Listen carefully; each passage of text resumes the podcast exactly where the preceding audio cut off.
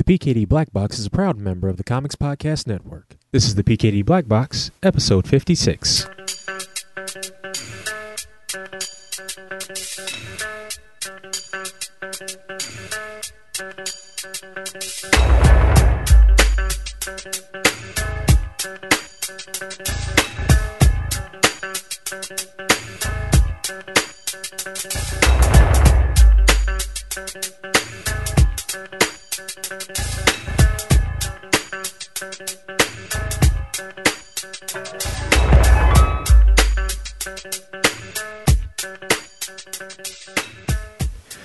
Welcome to the PKD Black Box. I'm your host, Shawn Pryor. This week's episode, I am joined with co host Jon Carroll as we interview producer Jeff Katz. He is spearheading the Wrestling Revolution project on Kickstarter, and he's here to uh, give the 411 on the purpose of the Wrestling Revolution and what it's all about. If you're a wrestling fan, I think you'll dig it, so check out the conversation. It was a real good time. Conversation takes place during Game 5 of the NBA Finals, just so you know, FYI. And you'll see when you start listening to the episode. also, after that conversation with Jeff Katz, uh, myself, along with Donny Salvo, we just talk about random and various topics from comics, movies, cartoons, comedy. I also like to give a shout out to fans and listeners of the show for making episode 55, entitled Candace and Daryl Hijack Airwolf, the number two all time downloaded episode in PKD Black Box history.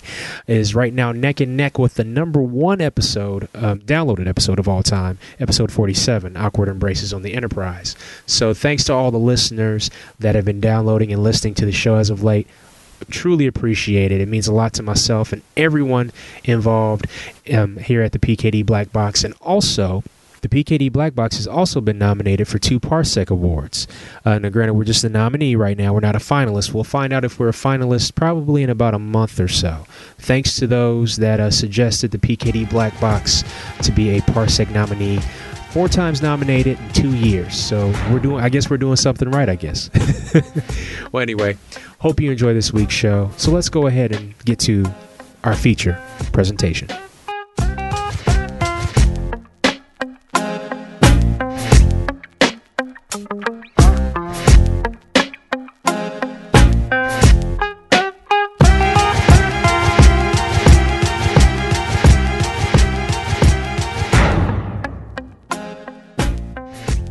I am joined on the line right now with a fellow co-host of the PKD Black Box, uh, Mr. Jon Carroll. He's also host of the Carroll Chronicles podcast as well. Jon, how are you doing, sir? I am doing well. I am doing well. Getting ready to go to Superman Celebration in less than 36 hours. Oh, well, fantastic. Yep. Very, very cool. Now, we have a very special guest uh, with us this evening. He is the former VP of production of New Line Cinema and 20th Century Fox. Um, you may have seen this gentleman's name in such movies such as Shoot 'em Up, Snakes on a Plane, Freddy vs. Jason, and X Men Origins Wolverine. Uh, ladies and gentlemen, he is bringing to us the wrestling revolution. He is the one and only Jeff Katz. Jeff, how you doing, sir? Good guys, thank you very much for having me. That was uh, you pulled. You got a little nervous there. You pulled it together in the end, though. That was clutch. That was it was a very non-LeBron performance. Uh, of course, by the way, that's famous last words. I just cursed the Mavericks by saying that. Now LeBron's going to go off for twenty in the second half. So. Look, he, he, he, hit his thank high. You for having- I say he hit the high spots and he got the pinfall. That's right. Yes, yes. Swanton bomb and my neck is okay, so I'm all right. I'm all right. But no, in all seriousness, uh, thank you for coming on the show. Um, you know, we can't say thanks enough, and we're just really excited um, to talk to you because a few weeks back, I saw on your Twitter feed uh, you was, you were talking about uh, professional wrestling and the issues that professional wrestling has right now and you started to, to, mention this thing called the Wrestling Revolution. And then out of nowhere, here comes a Kickstarter uh, project called the Wrestling Revolution, where you're trying to raise hundred thousand dollars to um, have you know to produce your own form of professional wrestling. And I just as soon as I saw this, I was like, okay, we've got to get this gentleman on the show. So before we just like take it even further, w- could you tell the people what is the Wrestling Revolution? Well, the Re- the Wrestling Revolution project really happened uh, by accident. Uh, it was a social experiment, really. It. Uh, I love Twitter. I actually much prefer it to Facebook at this point. Uh, I had a stalker on Facebook that will scare you to a different form of social media very quickly. You'll find, hmm. uh, and uh, I, we were getting in a debate one night uh, on Twitter, and it basically sort of turned into this thing where, like, look, I've had the luxury of of and the privilege of being able to work in some fun fun mediums over the years. I've been able to do movies, I've done comics, I've worked in wrestling, I've done some video game stuff. Like I've gotten to scratch those itches. And what I've learned is that in each of those cases, the audience is all bitch and moan and complain. That is the nature of being a geek or a fanboy or fangirl in any of these areas. Uh, I am that myself. It's what we do. But in my experience, uh, wrestling fans do it at a level that is like beyond any of they're like worse than comic fans, and I say that as a big comic fan. And oh, yeah. and the the irony to me was that it's it's funny we say this given the fact that at the same time, a lot of you guys aren't even paying for the product. You're all streaming it or bit torrenting it mm-hmm. and, and, ripping it off. So it becomes this, you know, can you really complain when you do that? And, and, so it sort of evolved as a combination of sort of state of the business, our larger frustrations with the business. And I would say to you, I had been frustrated as a fan for a while. I was watching out of habit, as I think a lot of people may admit, if they're being honest with themselves, that they do now, because mm-hmm. Monday night's just what I've done since I was in high school. Uh, uh, and ultimately sort of evolved this idea that, all right, guys, will you put your money where your mouth is? Are there 100,000 people out there willing to spend a dollar a piece to basically not supersize their meal for a day or to skip their morning coffee or in my case diet coke uh, and and and throw a buck in in the in the uh, idea of a sending a message but b trying to just go and do something that is at the 180 degrees opposite what we get from WWE and to a lesser extent TNA, which is ostensibly a similar WWE television model. And you you know you've got Ring of Honor, you've got Dragon Gate, and you got things, but I just think that in all of these cases there's room for something different. Re- wrestling's a genre like any form of entertainment genre, and so it's not like you know you don't say, well, no, the only kind of movie has to be a uh, a straight drama uh, or comedy, right? Only you can only do comedies. No, there are R-rated comedies, there are family comedies, there are slapstick comedies. There, I mean, we could do this all day. You have subgenres within those things, and I just found myself, and in terms of the people I was dealing with online, that there was a, a decent segment of us that were all feeling kind of uh, maybe at a point where we were looking around going, is that all there is? And that was sort of the genesis of the project. We started the Kickstarter and sort of off we went. We're over 40 grand now and sort of just keep rolling. And it's, you know, frankly have had a, an insane response to the point where, I mean, we're, we are further along than I've said publicly just by virtue of the number of people that came out and were like, I want to do this. So it's it's been a very, very unexpectedly cool month or so, to say the least.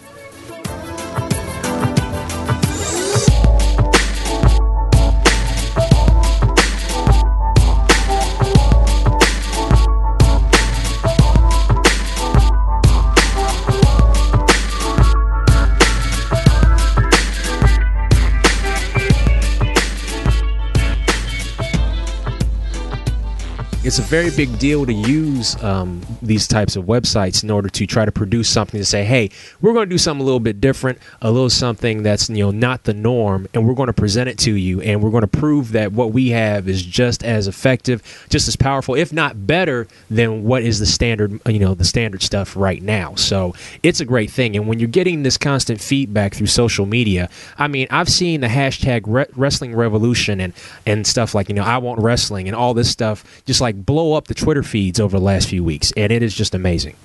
Well, I think that that speaks to, in, in both of those cases, the fact that there is a desire for, for some level of real alternative. And I think, well, the audience, wrestling television audience is not as big as it used to be. It is still a very loyal and very unique audience. They have, a, I mean, it's why it's very hard to package other shows with wrestling sometimes, as, as they have found. And I think that, yeah, through social media, it's made that audience more vocal, certainly. That just sort of comes with the territory. But I do think that a lot of this stuff speaks to people's desire to sort of, if you'll pardon the term, kind of fall back in love with wrestling again. That's where I find myself. Like I watch everything, guys. I watch Japan, I watch Ring of Honor, I watch Dragon Gate. I mean, I'm a wrestling fan, um, and I want to support good wrestling. But I'm really, in many ways, sort of as uninspired, and I don't mean this as a knock. I have friends at all of these companies. I like a lot of the people that work at these companies. I'm just personally speaking, feeling a bit uninspired. And really, guys, what we're trying to do at a certain level is I'm going into this with the mindset like I, am going to go make an indie movie at a certain level. Uh, and when I say that, it's, you know, if you ever go read like Easy Riders, Raging Bulls, which is a great book about that era, that you look at the 70s before the, the blockbuster period, and really what it was was a revolution against the movies of the 60s, which had just gotten so rote and so down the middle and safe that Easy Rider blew sort of things open, and people basically went off, and it sort of started what became kind of the modern independent film movement, to where you had people saying, you know what, screw you, I'm going to go in a corner, I have a specific point of view, a specific vision, and I'm going to go make my thing. Now, you, you it may not be for everybody, but damn it, it's going to be authentic to my point of view.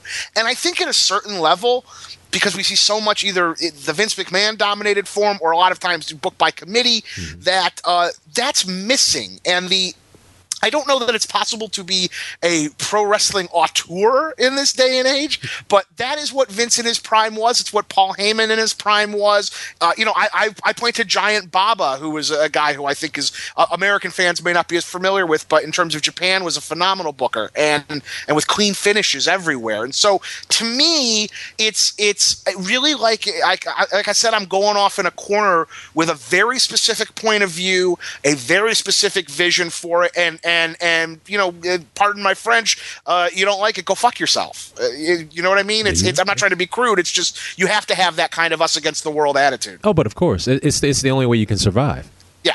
You've talked about all the other feds that are out there, the abortion that is TNA. Ah! How do you WW- really feel? don't hold back or anything, man. Don't don't no shrinking violet stuff. It's cool. I'm I'm here. It's all right. No, no, no, that's that's Jon to a T, sir. when you're going to be doing this, uh, what kind of style are you going to have primarily? Are you going to have more the Ring of Honor style? You're going to have? I doubt we're going to see an early 2000s, late 90s uh, style. I mean, what kind of style are you looking for?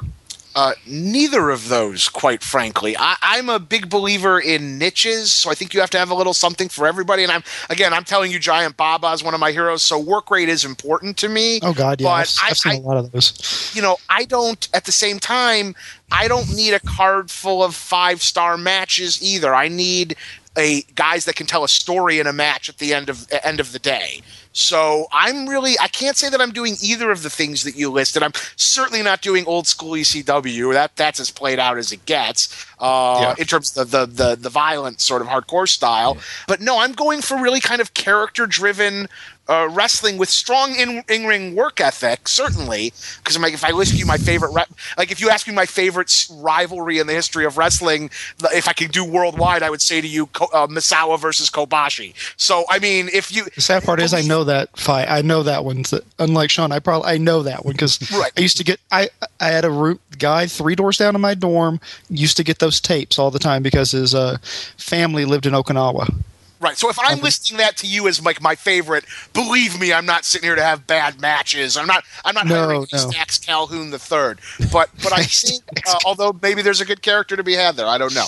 But no. but I at the same time I don't see the point in doing the Ring of Honor or Dragon Gate thing when those things already exist. That audience is satiated. I'm I am much more interested in going off and frankly doing it uh, on my own terms and failing in that version in the pursuit of something new or a bit more hybrid. I I just don't see the point of doing things like I'll be frank with you, I'm I am less critical of TNA than you are. I know I know a lot of the people there they're nice people, but I agree with you that to a large level, you will never be break out on your own, in my opinion, by being WWE light and just trying to do what they do and doing it on a smaller scale. There is a business for them there. They do a very a, a, a more than solid cable number.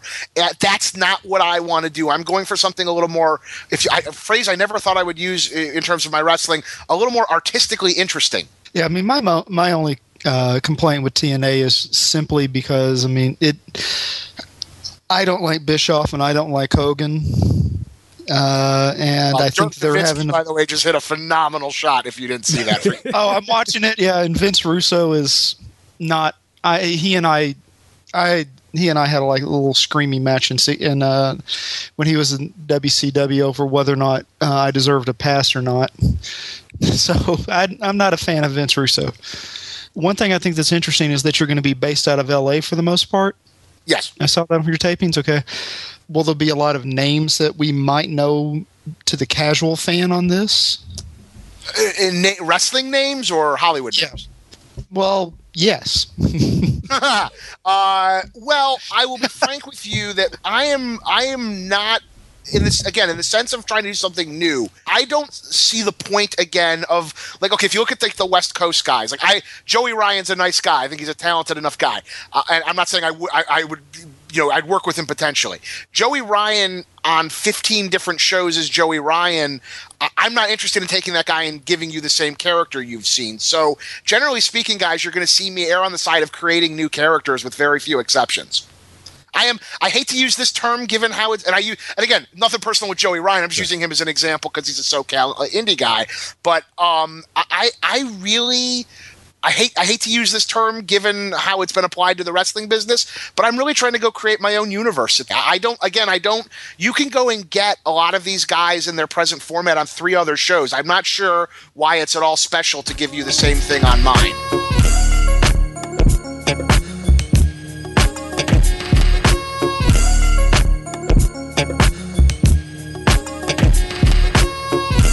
I noticed is you're trying to also do seasons as your format for the most part, which we saw a little bit of with Ring of Honor when they were on HDNet, but it actually seems more a lot of like Bellator uh, for MMA is. I mean, it's not going to be something that a lot of fans are used to with the seasons format. Yeah, I- that's all the more reason to do it. Again, I, I simply don't see the point in going and doing stuff that's all been done before. We're in it's 2011, okay, and I believe you have to program ahead. You should be thinking about 2013 right now, not 1997. That that ship has sailed. That day has come and gone. The reality is the way we consume our content now is fundamentally different. And so my instinct, and I might be wrong, but we're going to find out, is that you can actually design these shows to work in the new way that we consume content. And I'll ask you guys, I mean, what's give me a couple, give me one or two TV shows you guys like. Just throw something. I'll give you a community. Let's see. Uh, most of what I watch is uh, is 24 episode seasons. I That's fine. stuff okay, we use community. How so I Met Your Mother, Big Bang Theory, uh, Chuck, which is going to be going to a half season format. But I, that's fine. I got that's Yeah. twenty. So uh, let's use Community. So Community is a show that started out, and it was not even that didn't do great numbers its first season. It's slow, and it's by the way, still it's slowly picking up, but it's got a nice uh, fan base that is like a hardcore base that really likes it. Right. Right. So nowadays, if you recommend community, uh, more often than not, the way that you see this stuff work is when you have friends that go and watch it. In many cases, if you said to somebody today, "Hey, when's community on?" they may say to you, I don't know what you're talking about. I watch it either on Hulu, off of iTunes, or I wait for the season and watch it all on Netflix. Right? That's right. And you Correct. see that more and more now. This started when the DVD television boom happened because even when DVDs were cresting and were no longer the force they were, uh, they, the TV box sets were the last things to do really well. The way we watch these shows now has fundamentally changed. It's why Family Guy got canceled and then brought back simply because of those DVD sets and they, they, they took off. And so my belief is that now you can program for this changing world for the people that go and watch with replay value Dexter or Doctor Who or any of these shows on Netflix, Hulu, iTunes, DVD on down. So to me, that's how I consume my content now. And also, you know, the thing I think is interesting is that wrestling programming has never been approached really from the idea, or generally is not approached from the idea of replayability. It's not like USA can rerun a Monday Night Raw. That's not what they do. It's one of the things, by the way, that makes their library value not worth as much.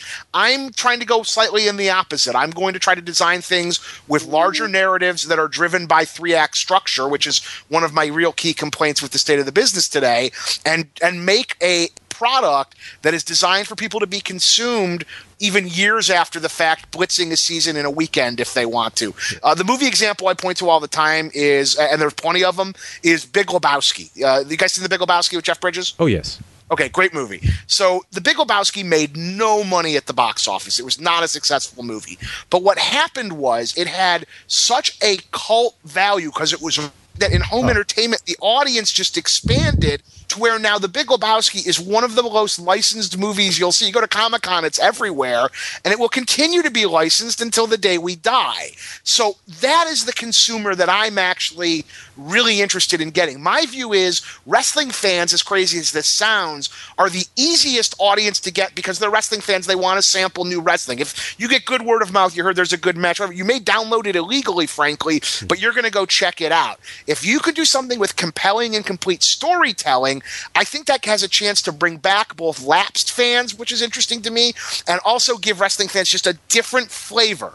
And, and I think that that's really the key, guys. I think my big complaint, if I look at this stuff, is I come from a storytelling business, and and the basics of storytelling are three act structure: a beginning, a middle, and an end. Act one, act two, act three. The fact is, WWE, and I'll just use them as the example because they're the biggest game in town.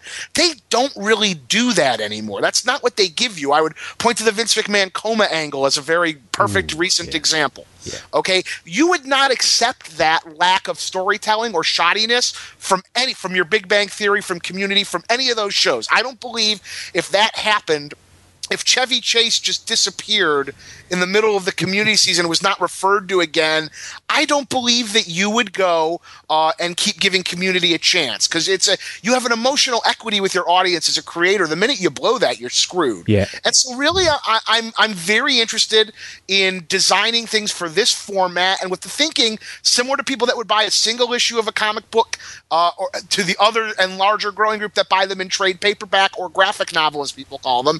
Uh, that is where we've started to go. And so, look, wrestling to me has always been an innovator when it comes to the early days of television, early days of cable, early days of pay per view, early days of the internet. It's just what wrestling does.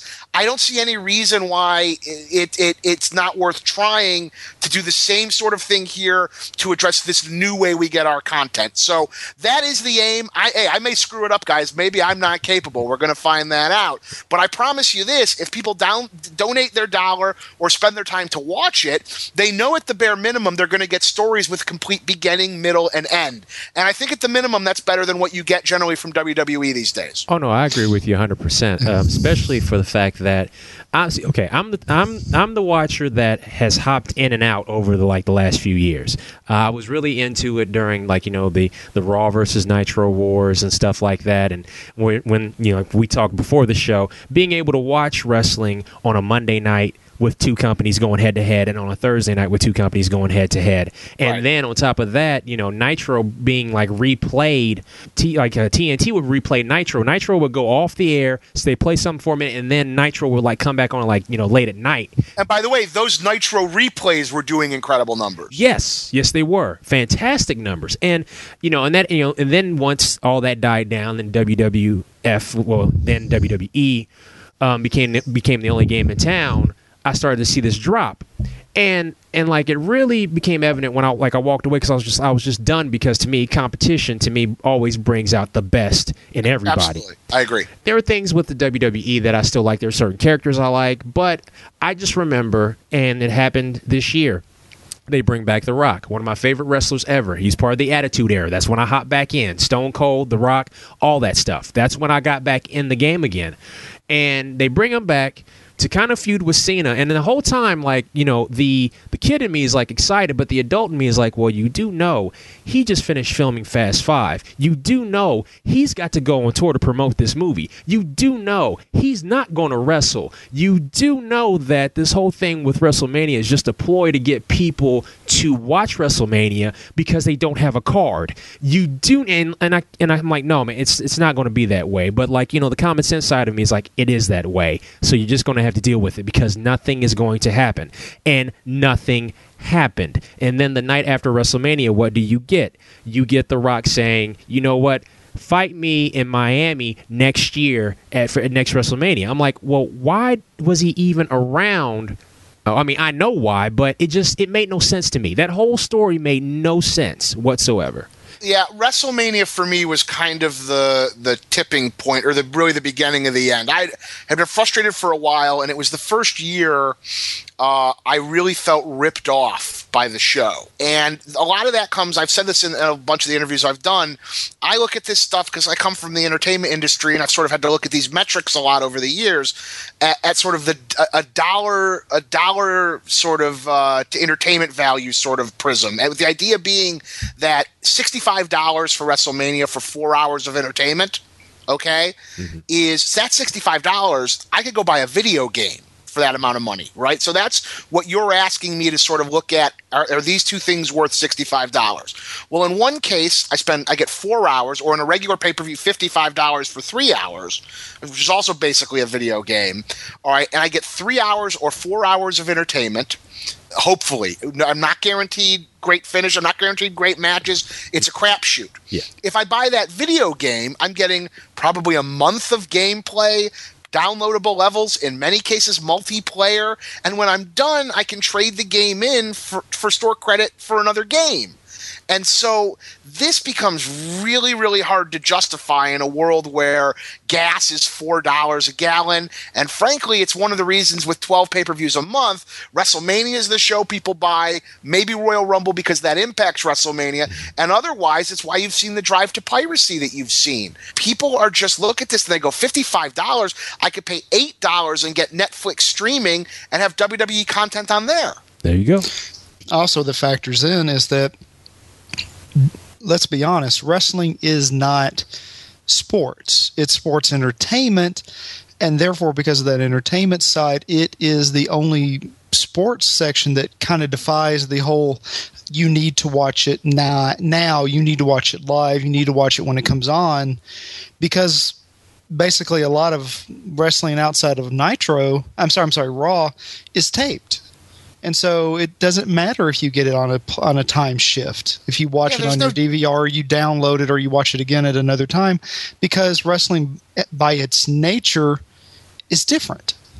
We look as consumers now in the world we live in with the internet accessibility and Netflix, Hulu, and these things, we want our content when we want it, where we want it, how we want it, at the price point we want it at. If you don't give it to us, we will steal it. That is the uh, just that's the world we live in, and ultimately, I think. Like I got a lot of friends at WWE. There's some very nice people there. I like Hunter and Stephanie very much personally. But at the end of the day, I think the product at a certain level is overexposed in terms of its model and certainly overpriced. And I think that you've just got to sort of look at this and go, all right, you're never going to compete with them in terms of spectacle. You're never going to compete with them in terms of their cash reserves. You're never going to compete with them in terms of their machinery or their institutional advantage by being the number one promotion for my lifetime. Okay? You have to compete with them in the areas you can. And in my view, the places you can go to push them are in their their their weaknesses in the creative model. And that is, again, this changing shape of content distribution, I think allows you to go do this finally. It's it's it gives gives you that move you need to go. You know, maybe there's another way other than going 52 weeks a year. I got to be on every week and I got to sell a pay per view every month. That model's existed since I was in middle school. Yeah. Really. You know, uh, I'm 32 years old now, so it seems to me it's not a bad idea to give it a shot. But it's funny how you mentioned like kind of like the oversaturation of things. I remember once uh, WWF took out WCW and they ran the roost. They at one time had Velocity, Heat, Superstars, Raw, SmackDown, and a recap show. They they had all of that, and I mean, granted, they had more than enough wrestlers to cover it all. But even and but now you know they have no no competition really now. I mean, they have it, but it's not strong. You know, it's not strong competition. But and there's less programming, but it still it still feels overexposed. Well, I think a lot of this is, I think, just personally speaking, and other people are more than welcome to disagree, but I think that personally, to me, a bit of that emotional equity that I've given them over the years, I feel burned on slightly. I, uh, that trust for me is kind of gone. I don't, I don't. When they start pushing a guy, I don't trust them to go all the way with him anymore because I've seen so many stops and starts. When they start a big angle, look at the Nexus. That was a hot angle, maybe the hottest they've had in a couple years where did it pay off? Yeah. Oh, or bet- Okay, so why or Alberto Del Rio now? Or why or Sheamus, Wade Barrett? We could do this all day. Yeah. Why should I invest and trust in you? Look, guys, we all know it's a work. Okay, we all know when I walk into a movie, I know that it, the it's actors playing roles, but that doesn't mean I want the filmmaker in the middle of the movie to walk into the middle of the movie, break the fourth wall, and kick me in the nuts for being stupid enough to pay a ticket to their movie. Yeah. Yet these guys do it all the time, and it offends me as a consumer. And I would say to you very simply, I use this example all the time. All right, if you look at uh, earlier this year, Survivor Series. WWE pay per view fifty five dollars. I mean that's that's more than half of people's cable bills in a lot of areas. Could be someone's entire cable bill. Okay, and so fifty five dollars for that show. If you're getting me to buy the show because Miz is going to cash in Money in the Bank, and you're hitting that really hard that he's going to cash in Money in the Bank, and I'm going to go see history get made. All right, here's my fifty five dollars. Let's go. I turn on the show. Miz comes out and he says, "I'm going to cash in tonight. I'm going to cash in tonight." All right, I'm getting excited. And then guess what? He doesn't cash in tonight, and in fact, cashes in for free the very next night on Raw. Hmm. I'm the schmuck that just spent $55 to get, pardon my French, to get dick teased. Yeah. Okay? Why in the world would I give you my $55 again? It's like taking a girl to dinner on a think you're going out on a date, you walk her to your door, you go to kiss her, and she knees you in the nuts. Okay? So if you take that girl out three more times and she keeps kneeing you in the nuts when you go to kiss her, at a point in the time, she's not the the bad person. You are. You're the moron. Bec- and, and I think at a certain level, we're all guilty of this. We do this out of habit because it's the big show in town and we want to love it. We are so desperate to love it. But I think in a lot of ways, they do stuff that I don't. Did Brian Cardinal just strip LeBron James? that might be the single most surreal moment of my basketball watching career. Forgive me. Uh, uh, and then Jason Terry just threw it away from Brian Cardinal. So there you go. Uh, Look, I had to see Brian Cardinal when he played here for the Grizzlies, and he was horrible then, and now he's like what six years older and even worse. He, well, Brian, uh, someone, Tim Kalishaw from ESPN made a joke earlier in the evening because it was right. You had a shootout between uh, uh, between him and Juwan Howard, and he was like the NBA playoffs where mid '90s Big Ten basketball happens, which I love. It took me all the way back. I'm having Michigan versus Purdue flashes. And you know somewhere right now, Chris Webber is real salty.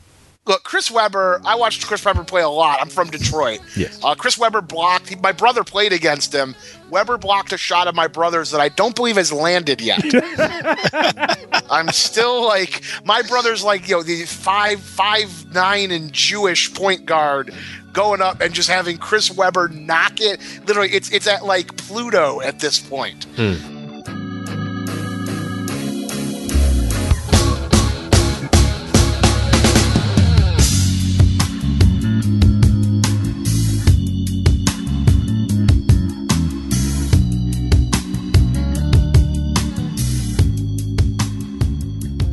To me, you have to set goals in economies of scale. And so I'm not sitting there saying I want to go. I'm not modeled to try to go and knock WWE off their perch. What I am modeled to do is go off and create my own thing that if I can price it the right way, I can go hit doubles and continue to make seasons of this and let them build on each other. And that is a victory. And I just think that, again, you see this hunger.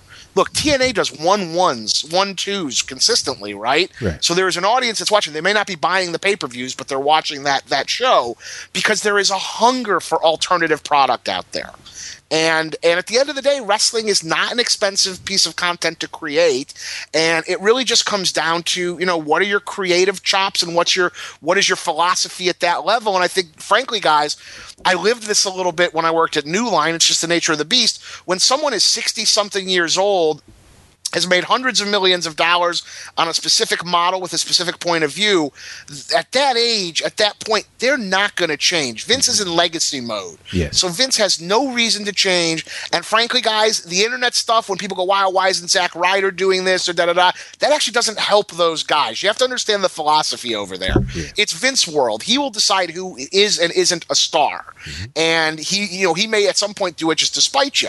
And so for me, I just think there's got to be another way to go about this. And I come from the, the Hollywood philosophy of how you groom and grow stars, and really you've got to you've got to produce them, protect them, and present them well. That's the key. And it's not rocket science. It really isn't.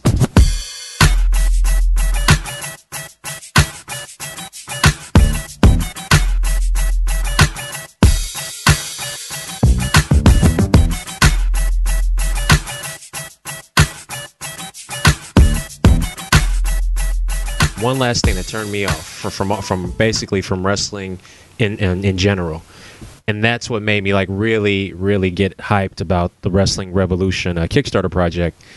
They gave Christian the belt, one of my favorite wrestlers ever. They gave him the belt to uh, for for basically a week for him to surrender it to uh, to Orton.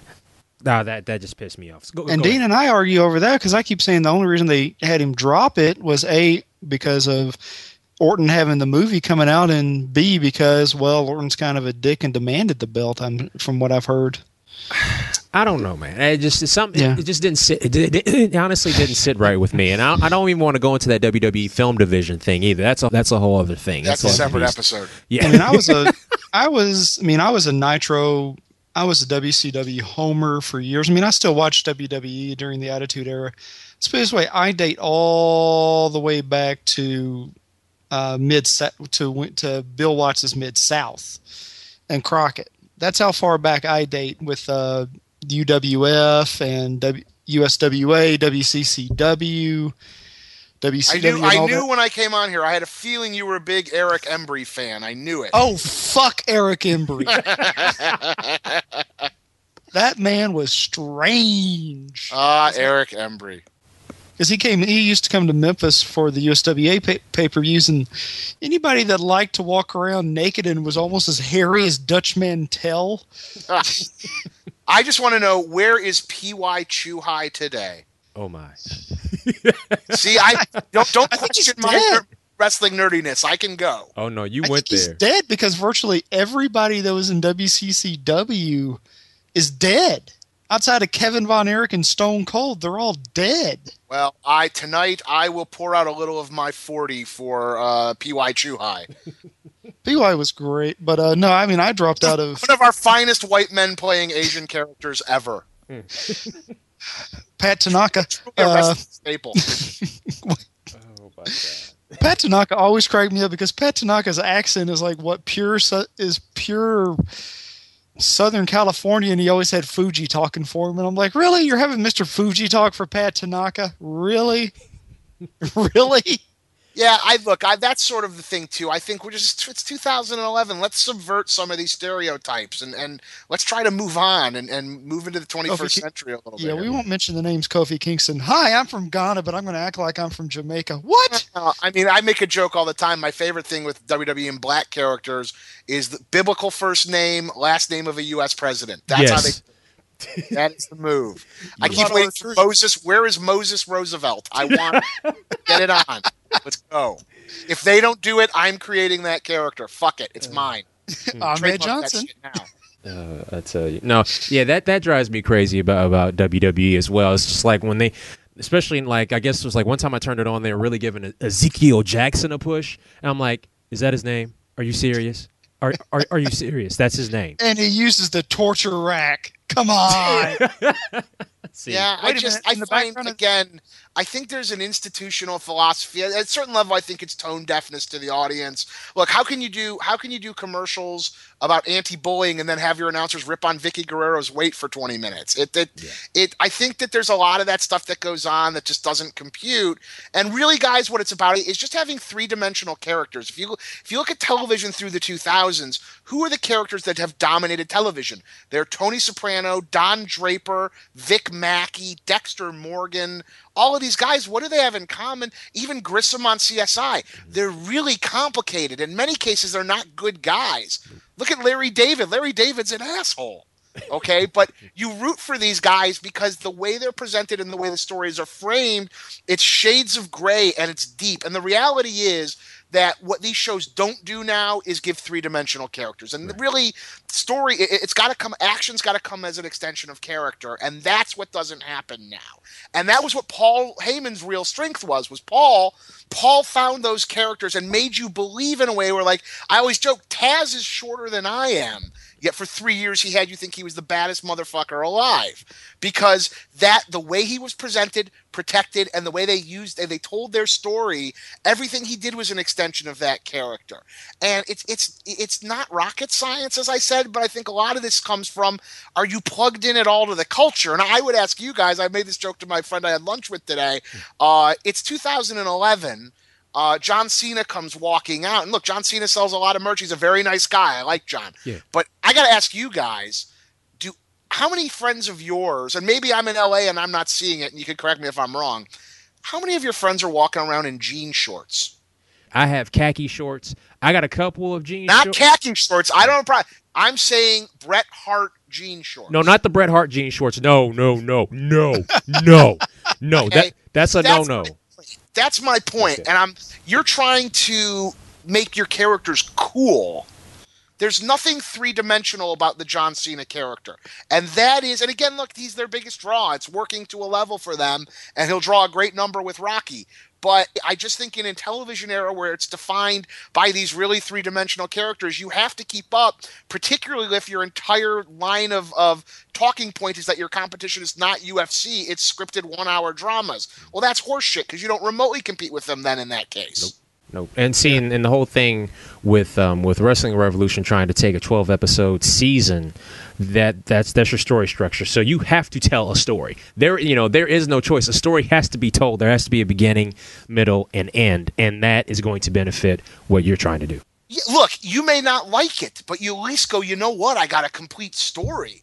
And it may, you know, we're going to take some chances, but I think, again, if someone recommends Dexter to you and you go and check it out finally, you may not like the show, but you know, if you watch those 12 episodes, you're going to be told a complete story over the course of a season. It may leave you with a cliffhanger, even, but generally speaking, you will be given a fulfilling ride. That is almost the social contract you enter into when you start a season in the way we consume this stuff now.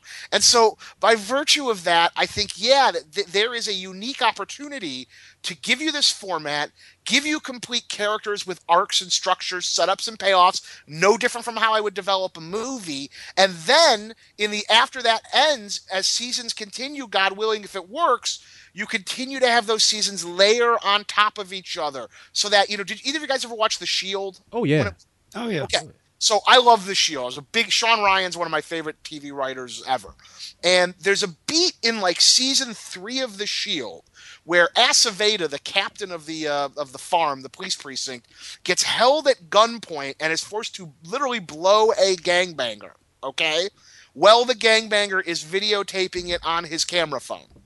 All right. So now, Sean Ryan and the writers don't touch that scenario for like two more seasons. Okay.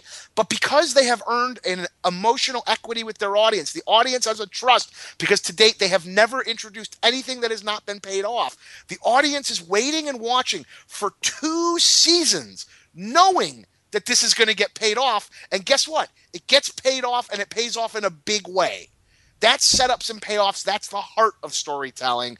And I think that you can do this and apply it in this way. And I would ask you guys, you know, uh, do, does WWE ever do that? Who was driving the white Hummer in WCW? I don't even remember. I thought it was Norman Smiley. Was that the payoff? I don't even remember. I, I, that the think, I think payoff? that was the Big Wiggle. Yes, Big Wiggle. I think it was Norman Smiley because like th- that was that was the quote unquote payoff because to me it came off as it came off as well we don't know what, what to do with it. Uh, Exactly. it's a big middle finger. Vince McMahon's coma. When Vince McMahon walks out after the coma, he doesn't even acknowledge what happened. And in fact, even worse, a couple weeks earlier, he has a dream sequence where he gets up, breaks the fourth wall to do the ad thing for his, his wife running for office, uh, and basically shatters the entire thing. Now, again, I know it's a work, guys, but I'm watching. I want to suspend my disbelief for two hours. Don't make a schmuck out of me for putting my uh, trust in you. that's right. And so that's the thing, guys. I guess really it comes down to sort of how how jokey you treat your storytelling, how much respect you want. I'm looking for relatively dense storytelling at the end. I I'd rather be more complicated than not. And I would say to you, I use this example all the time. Animation's a great example. Okay, the best animation works at two different levels. It works at a base level for kids, and then it's got a smart subversive level for adults. Their parents can watch and get something completely different, right? Right. Well, that's like Pixar. Pixar movies are the best movies because of how they're developed. I want to go and actually create a wrestling storyline or, or, or wrestling uh, uh, form of script writing that might actually assume my audience are literate, smart people who are not stark raving morons. And by the way, I'll take stark raving morons too, and there'll be plenty there, but I'd like to really try to aim a little bit higher and see if I can make a really, really smart, relevant to today kind of show with those kind of characters. And, you know, I said this to my friend at lunch today. It's like if you, if I have friends over the years who have all the time, particularly in Hollywood, who have said, why do you watch this stuff? Why do you like it? Okay. And I would love to be able to say to them, come over and let me show you an episode of Monday Night Raw and, and, and I'll show you why. But the reality is, I can't do that because it's not guaranteed that they're not going to do something that completely embarrasses me. Right. All right. And makes me ashamed at a certain level to be a wrestling fan. And that's just the truth. And so I want to do something for people like me who want to show why they love it. And again, I may fail, I may not pull it off. Okay. I feel pretty strongly about the vision we've got. I think we've got a pretty strong direction. I, I just would rather err and fail on the side of being fresh and smart and take my chances.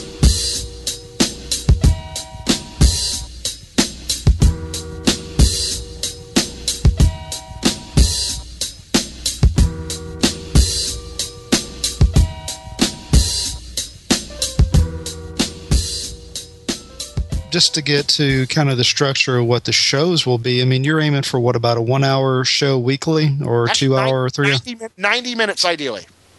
Okay, and it's not just going to money coming not just from the Kickstarter project, but I assume ads at the arena, ads uh, tickets from the arena, and ads from uh, the streaming. Stay tuned. Are you going to try and get on DirecTV because uh, you keep you mentioned Ring of Honor a couple times, but I saw that they had lost their contract with uh, HDNet. Not a priority. Stay tuned. We'll be making a distribution announcement pretty soon. okay.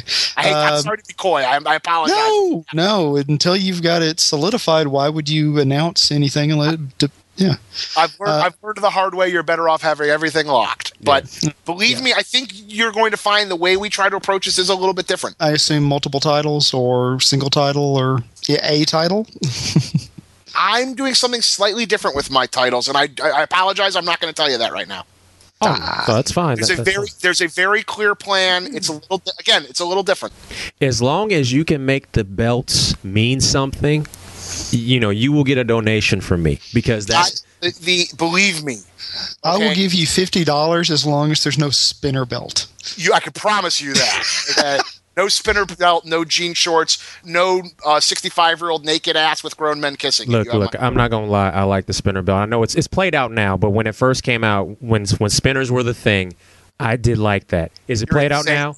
No, it came out after spinners were the thing. That was the whole point. Yes, It was it was already passe. I liked it though, and but it, any everything has, has a beginning and an end, and like and like now, granted, when Miz turned it upside down, that was clever. I was like, okay, I'm good right there with that. But but now I don't have a purpose for it because it's ultra played out now. It's it's ridiculous. Uh, no, I have a look, guys. I, am a firm believer that wrestling revolves around. I think titles are important. I think one of the things WWE's done that's not smart is they've devalued their titles uh, uh, consistently, yet they still promote their shows in matches for those titles. So it's got to be important. It's going to be a very key thrust of that season, guys. You have my word on that. The way I do it and present it may be a little bit different. Yeah, I mean, I look at somebody like Miz, who I think would be a great guy just to slap a belt on and let everybody chase him. Because I mean, I come from the '80s, uh, WCW I- I- I and never WA. take I would have kept it on him all year. Yeah, I mean, Ric Flair, I mean, made them a shit ton of money because fans want to come see the heel get his ass beat, but still come out away with the belt. I mean, freaking Honky Tonk Man was the B show main card guy for the WWF for a, over a year when he held the Intercontinental belt because people wanted to see him get his head beat in and maybe get maybe lose the belt. He's a great chicken shit heel. The championship scene is re- was relatively stale, which is why the Miz thing was refreshing. And ultimately, I think that you've. I had lunch maybe three weeks ago with an old buddy of mine that I worked at New Line with, who's now at Paramount, and uh, he's an old school wrestling fan, and he's sort of a lapsed fan. He hasn't kept up on it, and he said to me, "Well, you know, who are the champions today?" And I said, "Oh, it's John Cena and Randy Orton." And he goes, "Oh, that's who it was the last time I watched, like five years ago." And that's an issue. And I just think that that's why the Miz and why Sheamus at least was interesting when they did that. I agree with you. I would not. I've said that. I mean, Miz is a friend of mine. We've had the conversation. He's got a great attitude. He'll be fine. I'm sure he'll carry the belt again. But I would not have taken it off of him. I, I more importantly because Rock and Cena doesn't need the belt. Right. You could showcase somebody. You if Miz had kept the belt for the year and then you really put somebody over with it, there could have been a big deal.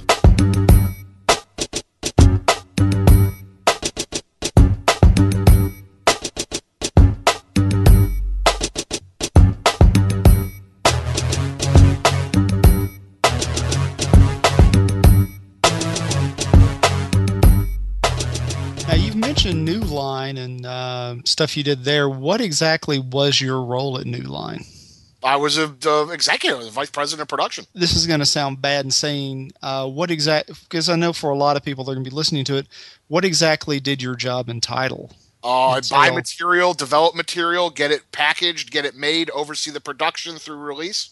You're a producer, basically. You just work for. I'm a studio executive, so I don't know. That's that's probably the most common terminology for it. Does that make sense? Yeah, yeah. I just wanted it because I mean sometimes you hear, oh, you're the executive vice president of production, but you're but you're like, okay, and what's your job entitle really? No, I, I what my job people was to go. So I bought, you know, we'd go buy material, develop that material, get screenplays done, attach filmmakers, then attach cast, then go through budgeting. You got to hit a P and L L target. Then you get the movie hopefully greenlit. Then you've got to go oversee the entire production through post. Then you got to get the movie out through marketing. You're doing all of that. Now, now, how did a young man growing up in Detroit, Michigan, go from there through wrestling and ended up making it in Hollywood? How how, how did that transition? Happen? I had always Hollywood was always the ambition, and I always I was a kid who would try to like I had a checklist of stuff I wanted to do. I was an ambitious kid. I always was, and I was the sort of kid who just wanted to go check stuff off the list. And when I was I was lucky enough when I was a kid, uh, I met Bob Shaye, the founder of New Line Cinema's father. At a party my parents at, and I was I knew who he was. I was I was already at this point like I, I want to go to Hollywood. I want to make movies eventually. Movies were my my real loves as a kid were movies, comics, and sports. Which if you put them all in a blender, are pro wrestling. You know that's that is the sort of genesis of those of that sort of genre. And um, through the Max Shaye interaction, ended up winning a bet with him. He had to send my Nightmare on Elm Street ideas to Bob. And Bob and I ended up sort of corresponding. I was in fourth grade. He said, Someday, kid, you can come out to LA and make a Nightmare on Elm Street movie.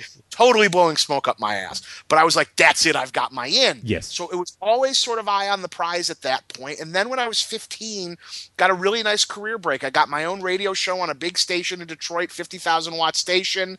Did the Today Show, got some newspapers, a lot of coverage. Was a sort of the uh, young talk radio host. Through that, I was the only guy in Detroit at that time that would promote wrestling um, because it was sort of a cold sort of time for the business. Through that, I got discovered by a guy named Zane Bresloff, who was sort of one of the quietly underrated, really powerful, and really important guys in the history of the of the modern business. Um, excuse me, he promoted WrestleMania three and was responsible for WCW's arena expansion in the boom. He took a liking to me and ultimately ended up connecting me with Eric Bischoff, who first met me. They had done, I, I t- I've told the story a couple times, but I'll do the quick version for you guys. 1994, 95, I think it was 95. Halloween Havocs in Detroit. The main event is Hulk Hogan versus Ric Flair in a retirement match. Okay, nice retirement match. So please, and Muhammad Ali's there, Mr. T's there. They're doing a whole thing. They did a TV a press conference that was going to be used, I think, on WCW Saturday Night. I was there. I was the only one there that actually asked them questions related to the storyline. So they loved it, and Flair could go off on it. Hogan could interact, and they ended up using some of it on WCW Saturday Night. So I met Eric there, and he was kind of, oh, this is thank you, I've heard of you, da da da da da. And we just sort of kept rolling from there. When I was 16, my radio show got canceled. Went through a year of really deep depression. Oh God, I've peaked at 16. It's all over. Da da da da. And when I was 17, got a call one day saying, "Will you come to Atlanta?" And so they, I was underage. They had to fly my mom in with me. And originally they were going to do a uh, sort of double dare style game show using the WCW guys. Never happened, obviously, but that's where they hired me and got me in. And so I was a kid in high school who would leave on a Friday, fly to the city, do the pay per view, and then come back on Monday. I mean, it was wild. and one week you're in Tupelo, Mississippi, or Moline, Illinois. The next you're in Las Vegas or San Francisco uh, with a per diem and you know travel expense from from Ted Turner. Uh, and it was incredible training for show business. It was it was like grad school. It, you could not ask for a better training for Hollywood. Uh, my first paycheck for Turner, I got a variety subscription, and really just sort of set myself up to the point when I finally decided I want to drop out of college and get out to LA and just go for it uh, and call in my chip. When I finally called in my chip with Bob, at the time Time Warner was in kind of a down period, and WCW was one of the highlights. So it actually got me a bit of street cred with Bob, uh, who was like, "Ah, you're 19, you can PA or intern." Uh, and so I took the internship knowing I could network from there. Drove out uh, from Detroit with my dad, arrived in LA on my 20th birthday, uh, never looked back. Started as an intern, 40 hours a week for free, living on ramen and baked potatoes, mm-hmm. having a great time doing it, and was an executive there within four years. My, and my first movie was Freddy versus Jason. So I, I actually got to pay off that childhood dream, which was awesome. And really, from that point, it was sort of like, all right, now that I've done that, everything else here is gravy. I got to pull off my little childhood goal. And I really just tried to go and do as risky sort of set of stuff as I could do. I went and go got Battle Battle Royale, the Japanese movie, if you've ever heard of that, which was a big deal to go get. Yes. Gears of War. I worked on Iron Man when it was at New Line. I, got, I was sort of a geek executive, and, and my my thing was always like, look, the money that I saved from WCW was really how I survived that first year to a large level. And so I've always been loyal to the business. I've been very open about it. Look, guys, when I was uh, a couple years ago, Variety's 10 producers to watch, and they did the profile on all of us. When they do a profile on you, they ask you to put your influences. I put Vince McMahon as an influence. So, I mean, I've always tried to point to that as, and the advantage it gave me in terms of Hollywood, and really just tried to, as an executive, where I could be a friend of the business at the very minimum. So I put Triple H in Blade 3, use Christian and shoot him up, try to get guys meetings, and really just felt like I had an obligation to try to pay the business back. Always with an eye that at some point maybe I may go back and try to do something in it again. But th- either way, if I was going to do that, do it on my own terms.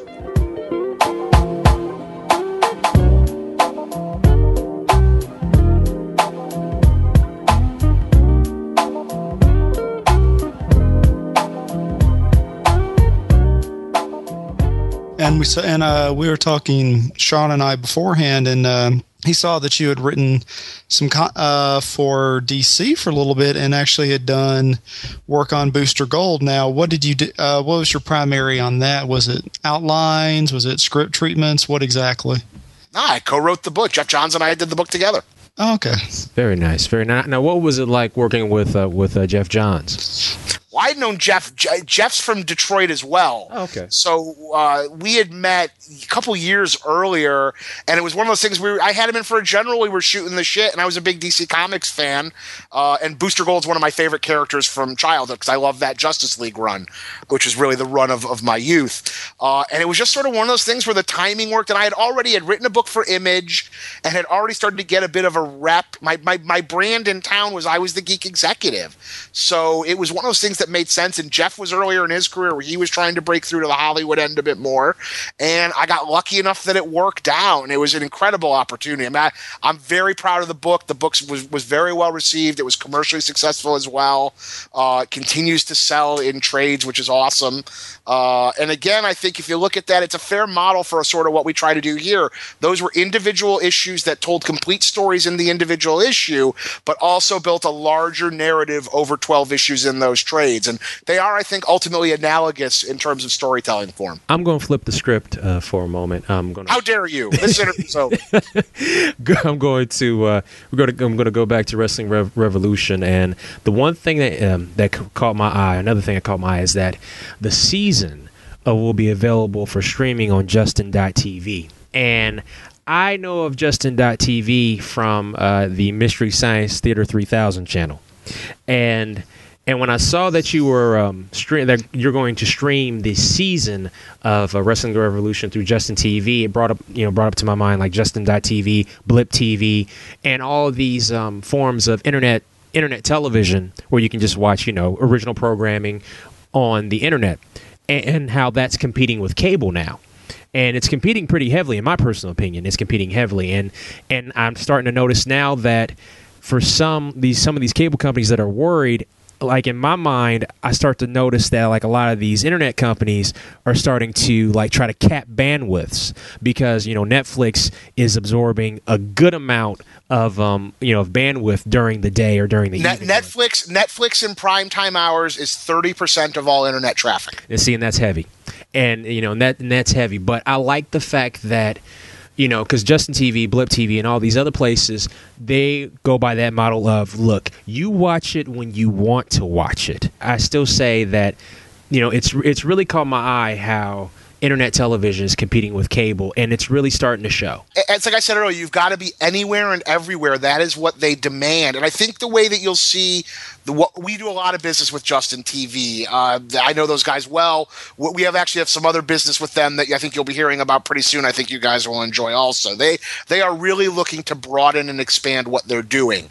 And so Kevin Lin, their CEO, has become a, a good friend of mine, and it these have been really easy conversations. I think you'll see how we handle that combined with our other sort of distribution partners that you'll hear about shortly. Will I think be really kind of different? It will it will not tr- be the traditional way of presenting the the the business. That that is again to me, it's like if you're going to do it, I'd rather innovate and fail doing that sort of stuff. You know, I just it's it's much more interesting to me, and I've never been afraid of failing. It, it um, I when I when I was an executive, I would I, my whole attitude when I would sort of advocate a movie was, are you willing to get fired for making this movie?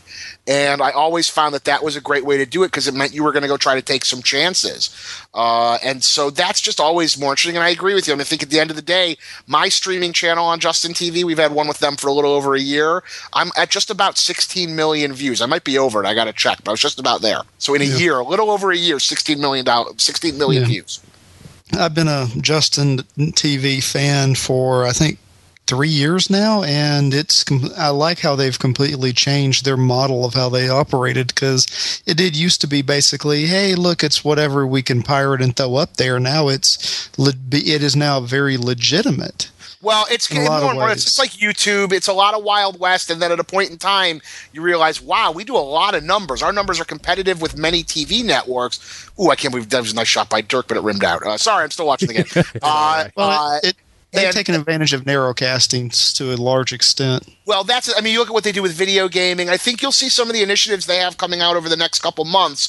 Pretty interesting. I've been privy to some of that stuff, and some of it will cross over with this, some of it won't. Uh, oh, that's a dagger. Shit. Uh, it's got plenty of time. You're fine.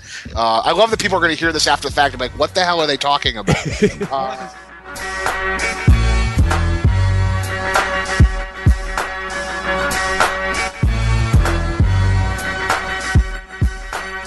with the Wrestling Revolution, with your Kickstarter project, um, you know, you are accepting, you know, you're, you know, accepting donations. Uh, you said, you know, if hundred thousand people just donate one dollar, you hit your goal. Um, now, as of this recording, uh, you have 55 days to go. Um, but when this episode airs, it'll probably be like around four, about 48, 49 days to go. What can people expect to receive from Wrestling Revolution if Well- they, if they donate?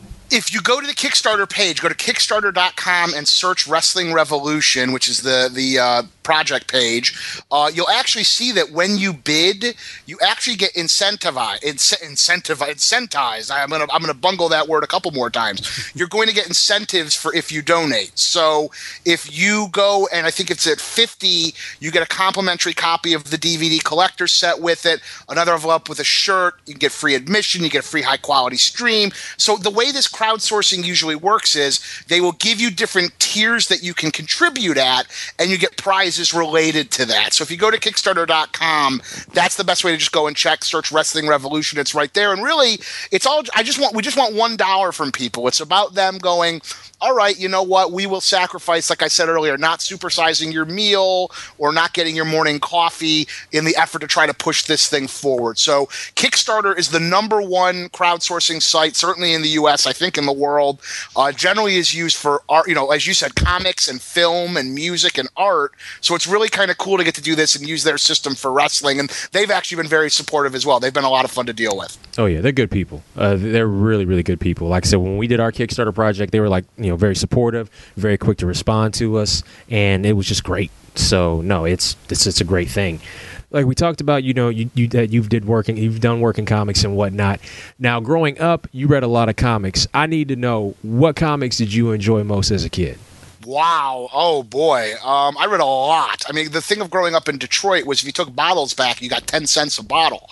So when I was a kid, comics were 75 cents a pop. And you would literally be able to go and put your bottles back and just buy a stack of books. And so I really learned to read on comics. So going back, I was like 65 35 DC to Marvel, which is a little abnormal for my generation. Usually it's the other way around.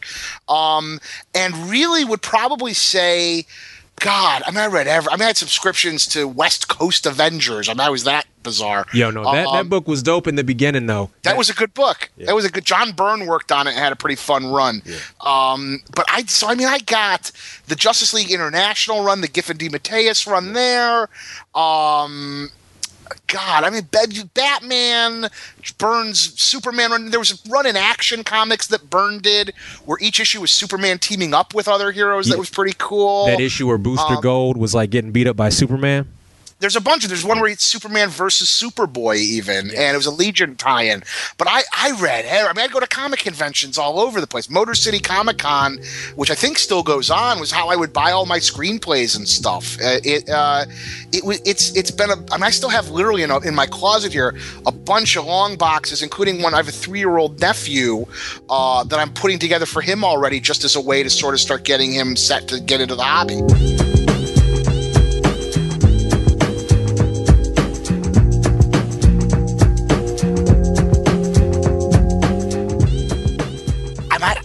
I gotta think. I don't think I can remember not reading them. Yeah. Yeah. You know, you go through your lulls as you get a little older, sometimes stuff like that. But never. I mean, I, honestly, I'm more concerned. I think they're way overpriced now. I, I, get the comp box, so I'm lucky enough that I can get them and just read them. Yeah. And uh, I think uh, that they're actually in a little bit of trouble in the long term, just because I think the price point's a little out of whack. Plus, you got digital, and we'll see what DC does with this new relaunch. But they've been hugely influential in my life, man. It's it's. Uh, it's just a big part of of a lot of years of my life in a lot of different ways. Yes. Before we go, before we end this interview, um, can you just remind people where can they go check out the Wrestling uh, Revolution uh, Kickstarter project, and where can they find you on the internet? Sure. Go to Kickstarter.com, search Wrestling Revolution. It's right there. Come right up. You can follow me on Twitter at Katz Money, K A T Z M O N E Y. What's better than Cash Money? Katz Money. That's my heel persona. Thank you. Also, GeekWeek.com is our website at Geek Week Online. Uh, also, on Justin TV, our streaming channel. If you go to GeekWeek.com, you can access it right there. We have a deal with High Spots. We run wrestling almost 24 7. We got a lot of great footage. Uh, and the guys at High Spots have been awesome and hugely supportive supportive. So if you're bored, you just want some really cool wrestling. I think we're running. Uh, I was running the best of Chris Benoit in Japan earlier, which I know I'm not allowed to say that name, but uh, uh, so you know, uh, we, we I love this business. I love having my hands on it. I'm actually very excited to get to go in and do it again in this way. And so all I ask is, you know, people keep please keep spreading the word. Hashtag Wrestling Revolution on Twitter. You have questions, drop me a line, and really just keep getting out. And please, if you if you think uh, you have a dollar to spare and it's worth spending, we'd love to have you contribute. Sounds great. Sounds great, Jeff. Once again, I can't say thanks enough for for coming down and doing this interview, and um, we will definitely spread the word of Wrestling Revolution. Thank you very much, guys. Really appreciate the time. All right, have a good night. Take it easy, guys.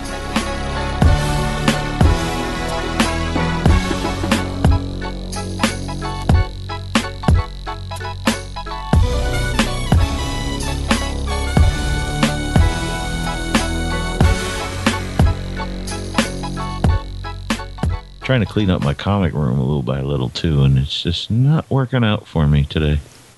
I need to clean up some of these books too. I'm like, you know what? I've read some of these books a number of times. And I don't want to read certain books anymore. I'm like, okay, I need to just go ahead and sell some of these motherfuckers. Yeah, that's kind of like where I'm at. I'm going through like some. Do I have doubles of this or do I not? Because I have a lot of shit here, man. When I was seeing that dude at the flea market, and I would just I would scan it real quick to see if there's issues that I needed. But like I said, the guy would sell me like a short box for fifteen bucks.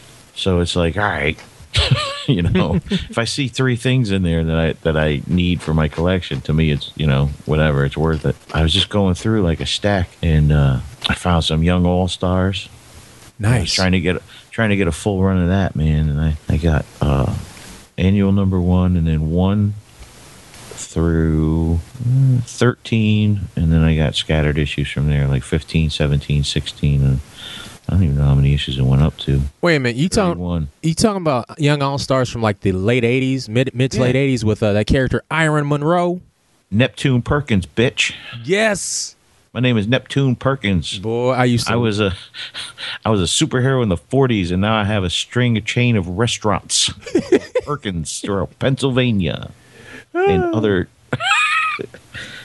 Dynamite, Dan the Dynamite. Here's a sidekick to who? Oh, that's some All Star Squadron knowledge I'm dropping on you. I, right I, I, I Look know. It up. I'm not looking it up. I'm really trying to Google. think. I, can't do it. I can't do Look it. Google. I can't. Not doing. it. You talking? TNT. Is it? Is that that um That that was his name. TNT? Okay. I always. And they Oh, They both had rings, and when they smack them together, they'd be able to give you an explosive punch. That's 1940s right there. Mm-mm-mm. And then there was Fury. See, I, I wanted to read it because when I quit reading it, it was in continuity. Like there was an Earth 2. But then I'm like, what they do with them after Crisis? Yeah, that's a good. Because one of them was supposed to be like, I don't know, related to Wonder Woman in some way or something. And then there was like, a, they all had like some connection to uh, the All Star Squadron. So I was like trying to figure out like what they did with them. So I can't wait to read it. I want to get every issue and just bang right through them. The issues I remember most were the Millennium crossover issues. Uh, let's see. Manhunters of the world unite, and you have nothing to lose but your souls. Millennium as a miniseries, fuck terrible all the way through. Yep. Terrible, but the the crossovers because I talked about this in um, episode fifty. I talked with this with John. I said the crossovers were awesome. I love Yeah. the crossovers. You know, he and he had mentioned that probably one of the reasons why the miniseries was so bad, not just because of the story. You know, they fought manhunters. You found out like a lot of these B and C listers were manhunters. That's awesome because you know they ain't gonna use no big guns. At the end, we get the new Guardians. Really, Yeah, that was bad. really. Yeah, uh, and, That was bad. Yeah, it was like, oh, remember Doctor Jace yeah, from The Outsiders? Didn't she wind up being a manhunter too? I think so. And uh, she she was was she a manhunter? Or did she become one of the new guardians? I remember there was the gay Spanish hairdresser dude. Dude, it was a mess. He became a, a new guardian. like they put they put Harbinger in it. I'm like, okay, she's cool. And then like they took Everybody they didn't know what to do with. right like Hal Jordan's friend, who everybody used to call him Pie Face, which is so fucked up. and they made him a new guardian. Then there's this dude that turned into a tree. I just looked at this. I'm like, you give me a, sp- a splash page of the new Guardians. I just looked and I'm like, you know what? I know it's supposed to be something different, and I'm all for this. But as a kid, I looked at that. I was like, this is the dumbest shit I've ever seen. I'm like, there's no way I'm going to buy a new Guardians comic. And they came out with one. I'm like, I'm not buying that. No. Ah, it's just, it was just, you had all this build up, and this is the nothing. result for nothing. Yeah, it was there was not, it was all I mean, you could take Secret Wars 2 and Millennium and put them together, and that would just be like the ultimate cataclysm of bad comics. But then you take the crossovers for both and put them together, and it was a cataclysm of awesome comics. Yes, there you go. There was some good stuff that came out of. It. See, we we've talked about this before, but yeah, I was just looking at the Outsiders number uh, number six from 1980 April 1986. The Outsiders versus their own headquarters. It's all the work of the Duke of Oil. Duke of Oil. I wonder if that's a play on Duke of Earl. You think? Yeah, yeah. I'm, I'm putting money on that, sir. Written by Mike W. Barr, penciler Jim Aparo, inker Jim Aparo. Man, I miss me some Jim Aparo. In the beginning, I was not a Jim Aparo He, fan. he passed away July 19th of 2005. I had no idea. I had no idea either. I just remember eh, when I was younger, did not like his artwork. Oh, you're crazy. Did not like it when, when I was younger. I, I didn't. And it was around the time I was like 22, 23. I had a better appreciation of it. And to see the extent of work that he did with Outsiders, with just with, you know, with Batman, I have a much better appreciation for his artwork now than I did in the past. You, you know what I mean? But no, but back then, oh, I couldn't stand him. Could not stand him. Oh, I see. I don't know. I was into him.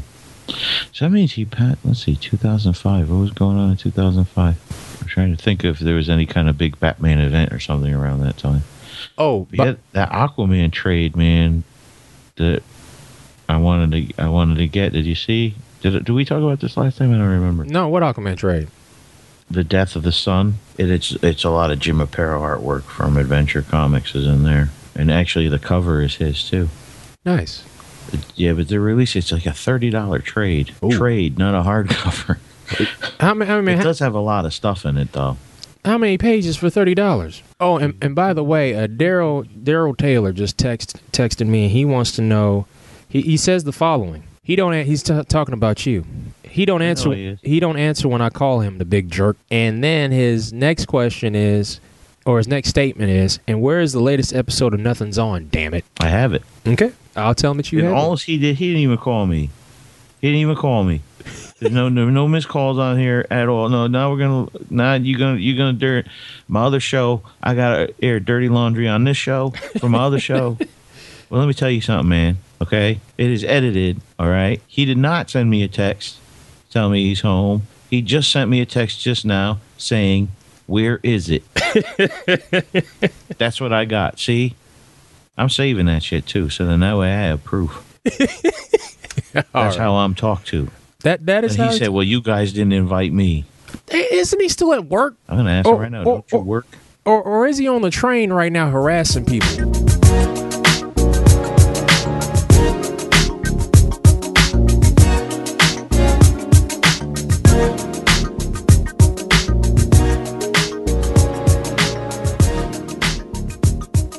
Anyway, let's get back to Aquaman: Death of a Prince trade paperback, Okay. written by Steve Skeates, Paul Levitz, and others. Art by Mike Grell and Jim Aparo and others.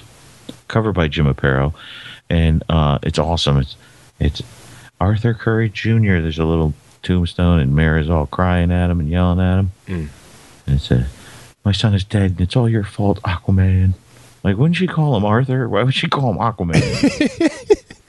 like, that's a pretty tender moment right there. Yeah, that is a pretty tender moment. But see, they they do that because it would make sense to me and you because we read books so long. But for that average Joe or Jill, like, wow, Aquaman is in trouble. And it says novel length C spectacular with a surp- special surprise villain. It's uh 336 pages and it's got Adventure Comics 335 to 3 um, excuse me, 435 to 437, 441 to 455. And Aquaman 57 through 63. That's a lot of issues right there. That is a lot of issues. Let's see what Daryl has to say. He, yeah, according to uh, the the text machine, Daryl forgives us. No, I have jury duty, so I got out at 12. How was I supposed to know? I know. Jerk.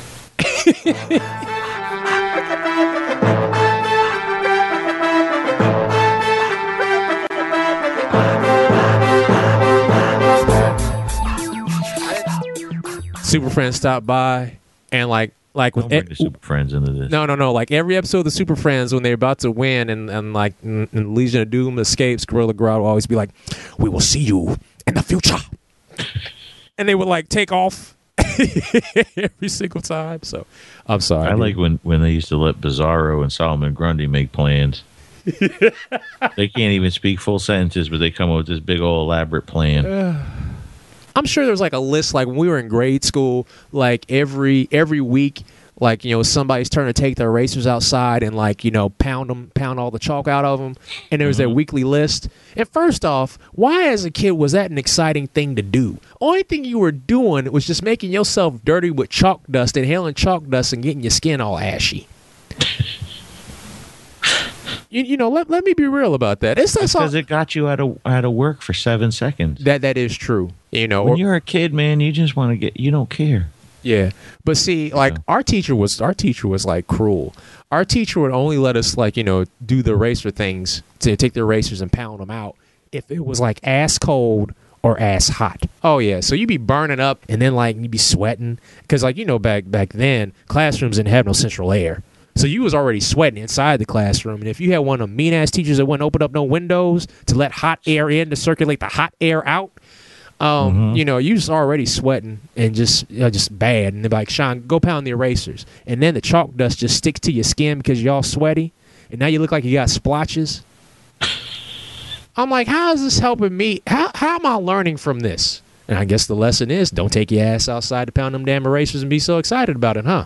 That's it. So See, but anyway, going back to that list, that weekly list, I'm sure the Legion of Doom had that list too. And I'm like, how many times they constantly move Bizarro and Solomon Grundy to the bottom of that list? Toy Man is like, yo, I'll give you my King Dons if you let let me go up the list. We switch places.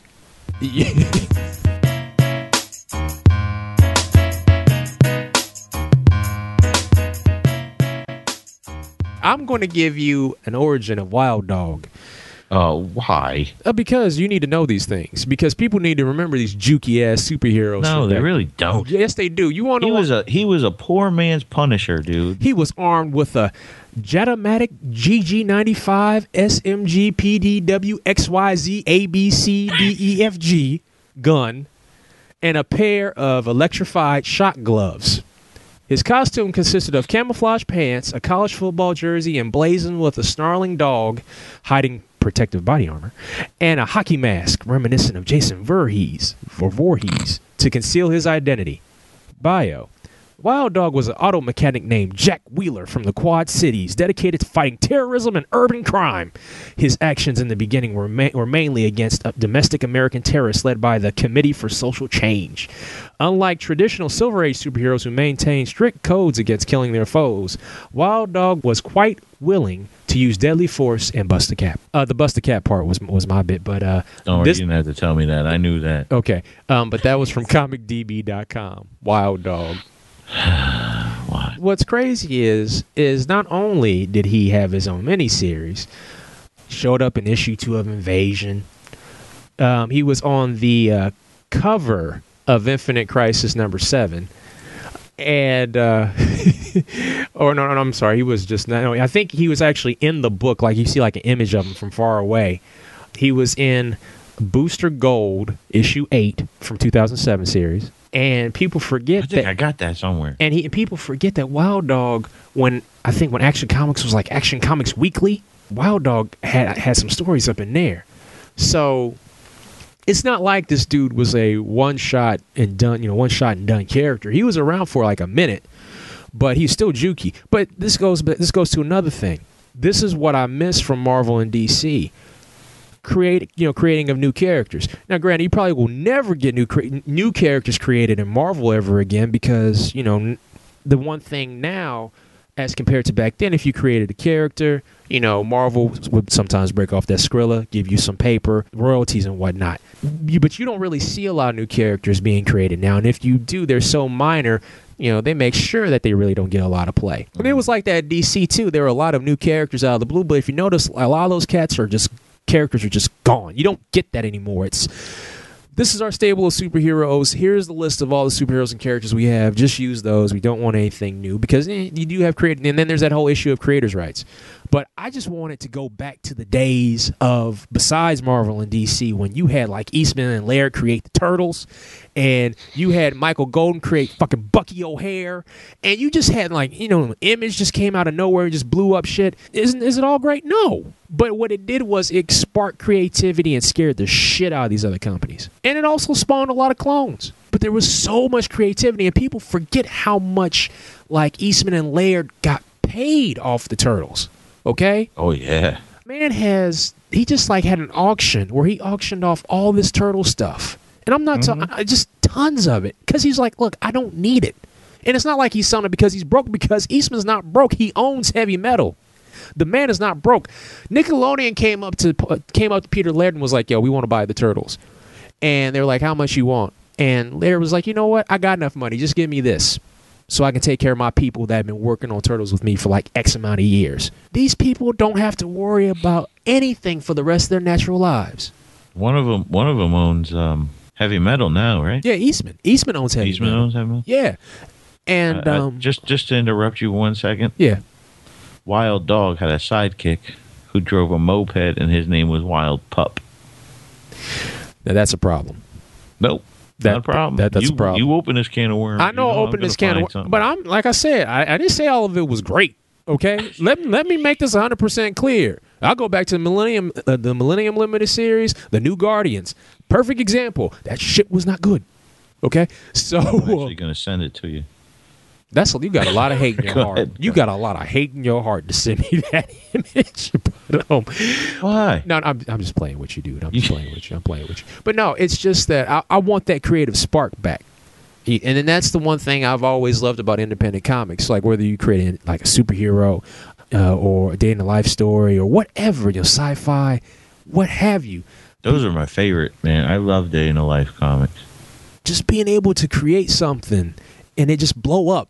Like the X Men, when they used to come back from fighting, like the Brood or something, Mhm. and then like the next issue they're playing baseball or they're sitting there watching reruns of Magnum PI with the New Mutants. yeah, I remember that.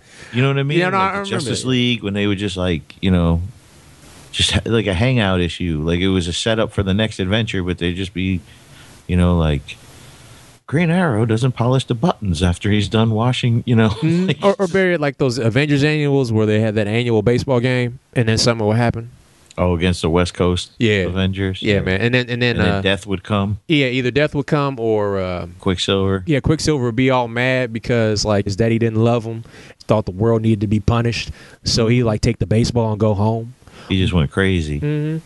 Remember when he the, the first one they did, and he lured or he had them all arrested, and then he he had uh the Zodiac with him. You remember them? Yeah, I do remember the Zodiac. Yes, sir. Super villains after the Zodiac signs. God, that was awful. Yeah, it was, but it was fun though. It, There was no Atlantis attacks, but it was still pretty bad. Ooh, oh, oh. There's no terminus factor. Oh, terminus pretty bad. factor. Oh no, no, the the, the evolutionary war. Oh, let, let's let's keep let's keep it real about the Marvel annual limited series things or limited series crossovers through them annuals. How many of us got duped by that? if I wasn't buying the the uh, the title and I wasn't I I didn't because a lot of them you could read the one issue and be okay. Right. and it would say you could go to Fantastic Four if you want to continue the story. And nine out of ten times, I did not. You I, know, I remember being suckered into the Von Strucker Gambit. I remember that crap. I sat there and I bought Daredevil Annual 7 and I bought Captain America Annual 10. I can't remember the other one, but I'm sure Spider Man was involved because during that period of time, it was about two people, the three Spidey, Wolverine, and Punisher during that period of time. You know, because if they wasn't in your books, forget it. That's just how it was in Marvel, you know, during that period of time. And there was also the like the Vibranium Vendetta. I remember that because that had a Spidey book and a Spidey annual and like two other annuals and and Black Panther was somehow involved in it. That was like the precursor to the events to like to the constant Right. to the constant rotation of event after event after event. Marvel used to kill on that, but I'm not going to front. I did like Terminus Attack, so the, dude, the Evolutionary War, the Avengers annual. I love that annual the Return of Black Goliath. because no, no, the uh, the Avengers annual was annual number seventeen, and that's when there was no actual Avengers team, and so they sent out Jarvis. I think sent out a high priority Avengers. So you had a team that never worked together before. Hmm. So you had Gray Hulk, the female Yellow Jacket, Hercules, Jocasta, Falcon, Beast, when he was all blue and wearing that big old um, brown X Factor jumpsuit Yeah. with big yellow X on it, Yes, yes, yes. and the Captain, Steve Yes. Rogers, the, The Captain. captain. That was tight. Yeah, that I Written by Walt Simonson. with help by Weezie. Nope, just Walt. He's all on his own on that one. 'Cause I, I used to love it when, when teams would do that, man. They would just send out the signal, hmm and you get a bunch of heroes that never work together. Yes. Awesome.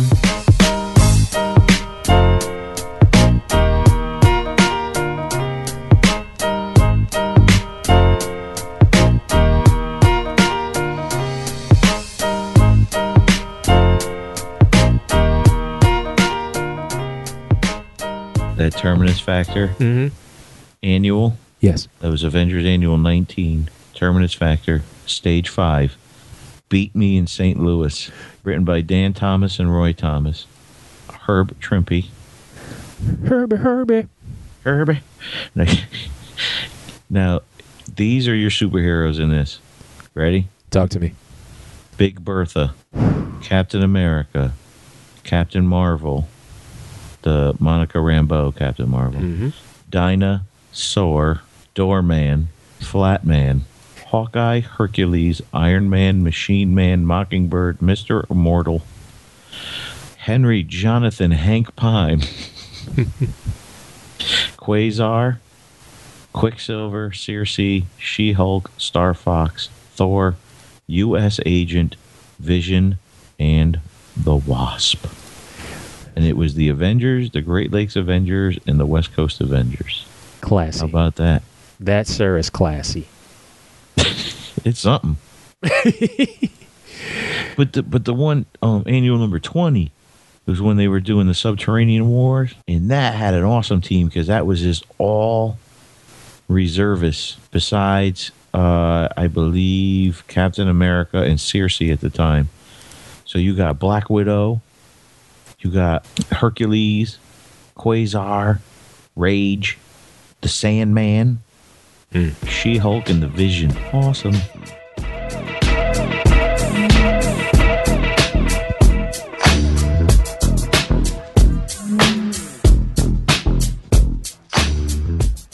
I was just thinking, you know what ABC needs to do? And this is what I think what like a lot of networks need to do. You just need to mix it up. They like to like go back and re, re reimagine and and reboot stuff. You know, why don't you just like get a big old bag and just like mix things up and just combine the old with the new? Like say for instance, instead of no ordinary family, no ordinary family matters. Nope, nope, stop it. I won't do it. Then and then you can take just the ten of us in life on Mars, just the ten of us on Mars. God, dude, my wife and I were actually talking about that the other day. Just the ten of us, because um, now I got now I'm looking it up on IMDb because I was watching. Uh, I've been going documentary crazy, and um, I was watching one on horror movies in America, Uh huh. and they got to uh, Freddy Krueger, and they were talking about you know what an icon he became, and like little kids are walking around with this lunchbox of Freddy Krueger, and and and nine out of ten times he's gutting topless women are smashing while calling them bitches, and you know what was the name of that show now? Just the ten of us. And and my wife said, oh yeah, she was on that show, and it was off of the Seavers, and it was. Because the chick Nancy, that's where she was from. I had no idea. Hmm. And the fact that show lasted as long as it did, just I'm looking it up right now. it's frightening, sir. It's 47 episodes. It went from 88 to 90. Yeah. Then they took the girls and turned them into a singing group on the show. I remember that bullshit. Oh, they Brady bunched them. Yes. That's rough. That's like when they made Urkel go on every single sitcom ABC had singing a stupid ass song. Oh, do the Urkel dance, or the or the other one. I can't remember. I just remember do the Urkel dance, and then Larenz Tate gave him like uh, gave him some spike punch, and he almost fell off the roof of a party. I, I remember that man. I'm sorry, I just do.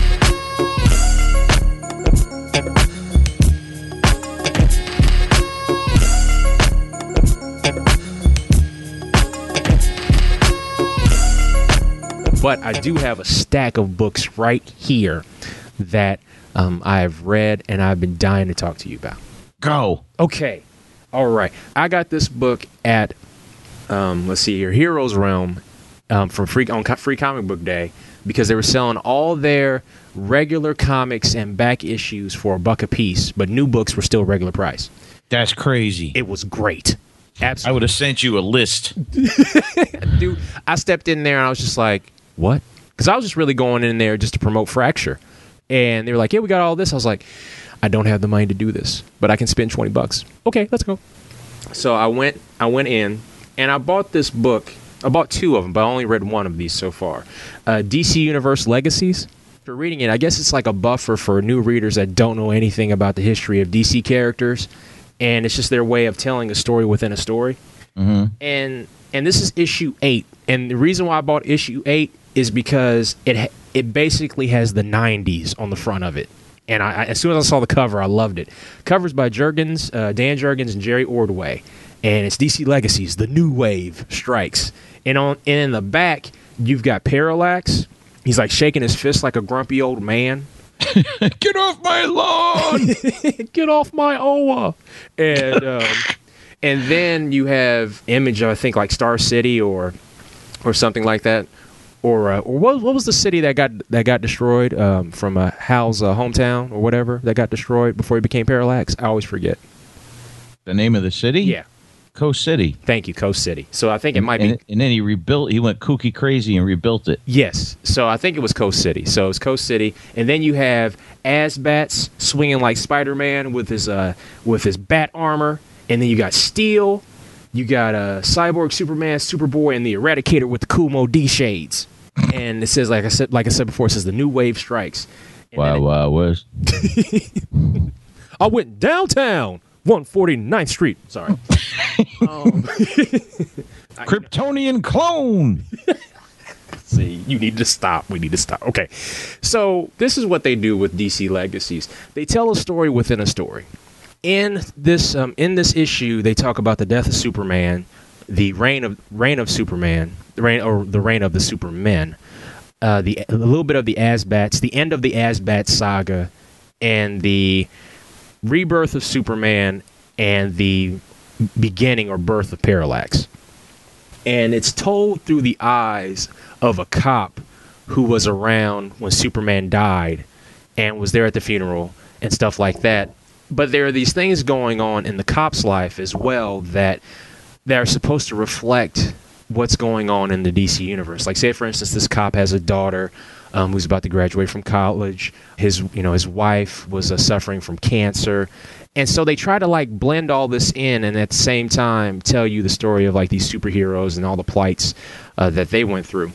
Now, if I had never read any of these 90 books, 90s books, this would be a pretty good primer. Len Wein uh, did he wrote this, and there was art by uh, Scott Kolins, Dan Jurgens, and Jerry Ordway. And the way it worked out is the first two pages are Scott Kolins artwork, and then after that, pages three through 22 are Dan Jurgens layouts with Jerry Jerry Ordway doing the finishes. So that you know that was cool. When Jurgens wants to, Jurgens can kind of like mimic Perez sometimes. When you take that and then put Ordway over top of it, it's really nice because there are some pages I get that Perez feel, and there's other pages where you know I it, I get that I get an Ordway feel, and it's just all because of how they collaborate. But it's it's really cool. Now the one thing I'm curious about, and I really want to go back and read some of these '90s books now because of it. I'm thinking that there's some revisionist history in these books because there's some things and either either it's revision it may be possibly revisionist history or they're just trying to quickly tell you this story real quick of okay this is how Azbats no longer no, was no longer Batman because Batman came back and they got in a fight. The end. Um, Right. you, you, you know you know what I mean. So I'm trying to like figure out in my brain which how much of this is actual. This is the story. This is how it happened, and I'm just giving you the bare facts. One, two, three, four, five. Or you know what? We really didn't like how that came out back then. So maybe if we tweak this here and add this here and and stuff like that, um, you know, maybe we could tell a little bit better. So I did like this though, and I have another issue. I think I have issue ten. This was issue eight, uh, came out in February of this year. But honestly, it's it's a pretty fun book. After that story was over, there was a short story called Snapshot uh, Revelation, in which like a, a bunch of like a bunch of humans get kidnapped, and they when they wake up, they're on Apokolips, and somehow Orion saves them and then they get taken back to Earth, and then Darkseid is sitting in this person's apartment, and and it, it's it's bizarre. It's just like this really short way of like telling not the history of the new gods, or just it's just like their way of introducing the new gods in this book, and it was really it was weird, but I liked it. The uh, story was by uh, once again Len Wein, and it was like it was like one of those seventies seventies stories. Oh, you can't go wrong. The art was by Frank Quitely. Colorist was Pete Doherty, and letterer Rob uh, Leigh. Great. I mean, layouts are great. Artwork is beautiful. Really cool story. But when you cut to like the image of when like all the, these humans are like back on Earth and they're about to go to this guy's apartment um, to like discuss everything, Orion opens up the door and they cut to this panel and Darkseid is sitting in this dude's Barca lounger, and he's just it's and like looking at it, it's hilarious. But Darkseid looks hard sitting on a Barca lounger. How is this possible? He's all like, "I want a Coke. Aren't you going to offer me anything to drink?" Exactly. He's like, can I have a seven, a seven and seven? it's it's really really cool, and it explains how the new gods are now here on Earth, and how like the Forever people like roam the Earth in search of adventure in their super cycle. I like the Forever people. They talk about Mr. Miracle, Big Barda, and uh, Oberon for a moment. And they also talk about how the Mother Box protects um, people from seeing Orion's true face. So it was really cool. And it was a short story, very, very short story. So I enjoyed it. I thought this comic was actually um, uh, DC Legacies. This issue I read, I really thought that this was a good comic, and it's a good primer for those that didn't read comics during during the '90s or for whatever era of, uh, of DC Comics that you might not know about. I thought it was cool. Let me tell you something about that Azbat stuff. Okay. Now I didn't read any of that, so I went and got the the fall the bat trades, Oh. and I got through two of them, and I was like, I need a break. What was wrong, man? That whole suit when he got all dressed up in that armor. And he had that crazy batarang shooting thing, like one of the Shogun Warriors toys I had when I was a kid. Yeah. I was like, all right, I'm done. How do you load that? There's no place to put shit. Yeah. I didn't like it. I don't know. I just didn't. Look, there's no way in hell Batman in that little ass utility belt and his regular costume has all that crap in there. I understand that. But you turn around and tell me, well, he got a utility belt. And I say, okay. You know what I mean? Like I could go with okay. So today he went out. He knew he was going to need this, so he put it in the pouches, right? Okay, I'll go with that, right? But this Azbat shit, it's like, what do you load it in the back of the action figure? Like I don't know where it goes, so I was just confused. But you said it, it read like a um a seventies book. Not the, the the legacies part of the 90 char- 90s characters, but the part where they um get to the new god story at the back. In the Right, back right, right. Yeah, that read like a 70s story. Yes. Now, what do you think about DC doing those uh, retro books? I think it's a great idea. Um, from from a comics history side is really cool, and also th- from a art history side, I think it's a great thing too. And I'm excited.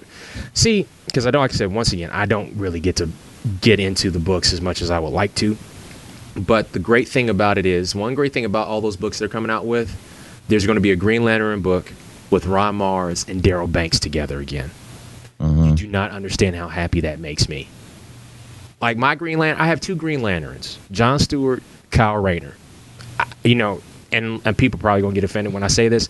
I honestly don't give a damn about Hal Jordan. Never have. Doesn't mean I hate the guy. Doesn't mean I love him. I just I grew up on John Stewart, and then when I came back to comics, Kyle Rayner in the Crab Mask. I came I came in literally the issue where Kyle Rayner became Green Lantern. That's when I that's when I came back. So Right. so when I saw Hal Jordan as Parallax, I'm like, oh, he's a bad guy now. Well, that's kind of cool. All right, awesome. I I'm like, they did something with them because for me, Hal was always boring. The the ones I ordered, I ordered the retro Batman. You knew that was coming. Written by Len Wein. They won't tell you about the art either. It's always to be announced. You know what I mean? The Green Lantern one from the '70s is Denny O'Neil, and they they released art and cover by Mike Grell. hmm And I got Justice League '70s written by Cary Bates. You need to get that '80s one with Gerry Conway. What I'm real hyped about is that with like the Wonder Woman stuff. 70s is, De- Uh-huh. 70s is Denny O'Neil, 80s is Roy Thomas, and the 90s is William Mesner Lobes. that gets me hype. And I think with Justice League, 70s is Cary Bates, 80s is Gerry Conway, and 90s is Giffen DeMatteis. Or DeMatteis. I'm sorry, DeMatteis. Is that how you say that? Because I always say DeMatteis. I always said DeMatteis too, and then I heard this one podcast where they asked about his name, and he said DeMatteis. I know there's also like the Flash. The Flash is uh, Cary Bates in the 70s, William Messner-Loeb in the Loebs in the 80s, and Brian Augustyn in the 90s. Now in the 90s, I guess it all depends on what, on what part of the 90s. I didn't know Brian Augustyn had a lot to do with the Flash in the 90s. Right, right. And then the the Superman one is written by Martin Pasko, Yes.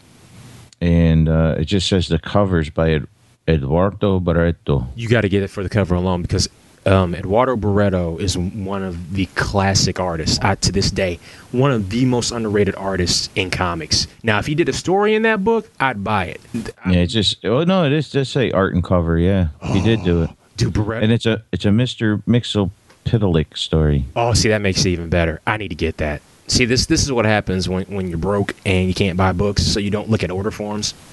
So you don't know when stuff comes out, so then you just hope to get it one day, and then you forget about it, and then you see it ten years later, and you go, and then you buy it. So, And you know you know what else they did? You know how they've been doing those DC Comic Presents Mhm. things, and they're like four issues, like mini trades yes, for eight bucks or whatever. yes. They're doing the uh, DC Comics Presents Shazam number one, and it's the Power of Shazam by Jerry Ordway, number thirty-eight to forty-one. Mister Mind's out for vengeance. So it's the Monster Society of Evil. No, I- I'm stoked for these retro books. Like I said, I don't need comics to go back to the way they used to be, but like just sometimes like going back, say, hey, this is this is how we did it back then. Right. Stuff like that, I like. You, you know what I mean? I you know not taking stuff from like the 70s or 80s and then like constantly trying to bring that all back. No, no. I, you know, comic books like with anything should always be about progress.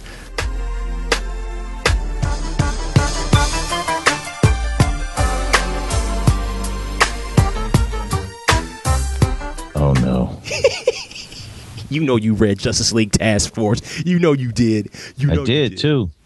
That first issue, man, that, that shit came with its own Justice League identification card. Wasn't that awesome? You could put it in your wallet and sign your name. Be walking, walking in places. Part of the league. Part of the league. right. Yes. Ah, Say, uh, sir, we have to card you to get into this uh, this establishment. Man, I am part of the Justice League Task Force. I could have teleported in here with my teleportation tube. and then they beat you up. I've been getting bombarded with trades though that are coming out, like the classic GI Joe trades for my pre-orders. Man, I just got eleven, and now twelve is this month. I have one through six, and I'm halfway through one. And it's sad because I got one a long time ago. Right. And like the rest of them are just laughing at me. I hear Destro from the cartoon laughing at me right now. Yeah, I'm, I'm not happy about this. This, I'm, Dude. Destro. I was watching. I was watching an episode of that dude, and it was Destro and Baroness were on a boat. uh-huh. The Cobra Commander goes to talk to Destro, and he brings it up on the video screen. And he brought it up, and Cobra and, and uh, Destro and Baroness are kissing, and Cobra Commander's all, "Destro, stop it! That's disgusting." and he's all, he's all. but Cobra Commander, she had something in her eye. and he's all, I bet she did, Destro. I was like, oh my god. You know, you know what? That's why I can't buy that shit on DVD, dude. No, you got to buy the complete Joe set on DVD because those episodes are great because they are just all utterly insane. I love it. I love you know, and the thing is, is that like as much as like I enjoy watching old school Transformers stuff, if you gave me a choice between buying the old school Transformers box set or the GI Joe box set, I buy the Joe box set because to me, a lot of that Joe stuff still plays, and I and I laugh. You, can't take it seriously. It- No, no. you can't take it seriously for the simple fact that they did some of the craziest stuff in those cartoons, especially in in the Joe series, where like in the Revenge of Cobra miniseries, where there's that scene where because you get introduced to Flint, Lady, and Lady Jaye in the Revenge of Cobra series, and there's a scene where they have to go to oh I can't remember like some type of Aztec um, destination, and they end up as uh, Flint, Gung Ho, and Lady Jaye, and they get inside the temple, and then like this big you know monster comes out of nowhere, and you know it's made out of uh, stone, and he's like you know breathing fire. First off, that's crazy. Then out of nowhere, Cobra shows up, and Cobra has like this Cobra robot, and it's got like it's like got this big old head. Its- Its body is essentially like the head of a cobra with like robot arms and rockets. and then y- yo, it's great. And I miss that. I miss that crazy stuff. We take so much of this stuff so seriously right now. Even with um, GI Joe, uh, is it called Renegades? Which actually is getting canceled. Once the episodes are done, it's not coming back. because That wasn't good. here's my issue with it. I didn't mind it, but if you really look at it, it's the A team for kids. It's they're in a van, like those four or five Joes are wanted for a crime they didn't commit. They're on the run, still trying to help people, And and Flint is trying to catch them like Colonel Decker. And essentially, Lady Jaye is uh, Amy trying to get the scoop and trying to help out the Joes. That's all it is. It's the A team. That is all. Uh, that's all. That's all it is. But because of the new movie that's coming out next year, they're coming out with a new series. Oh, okay.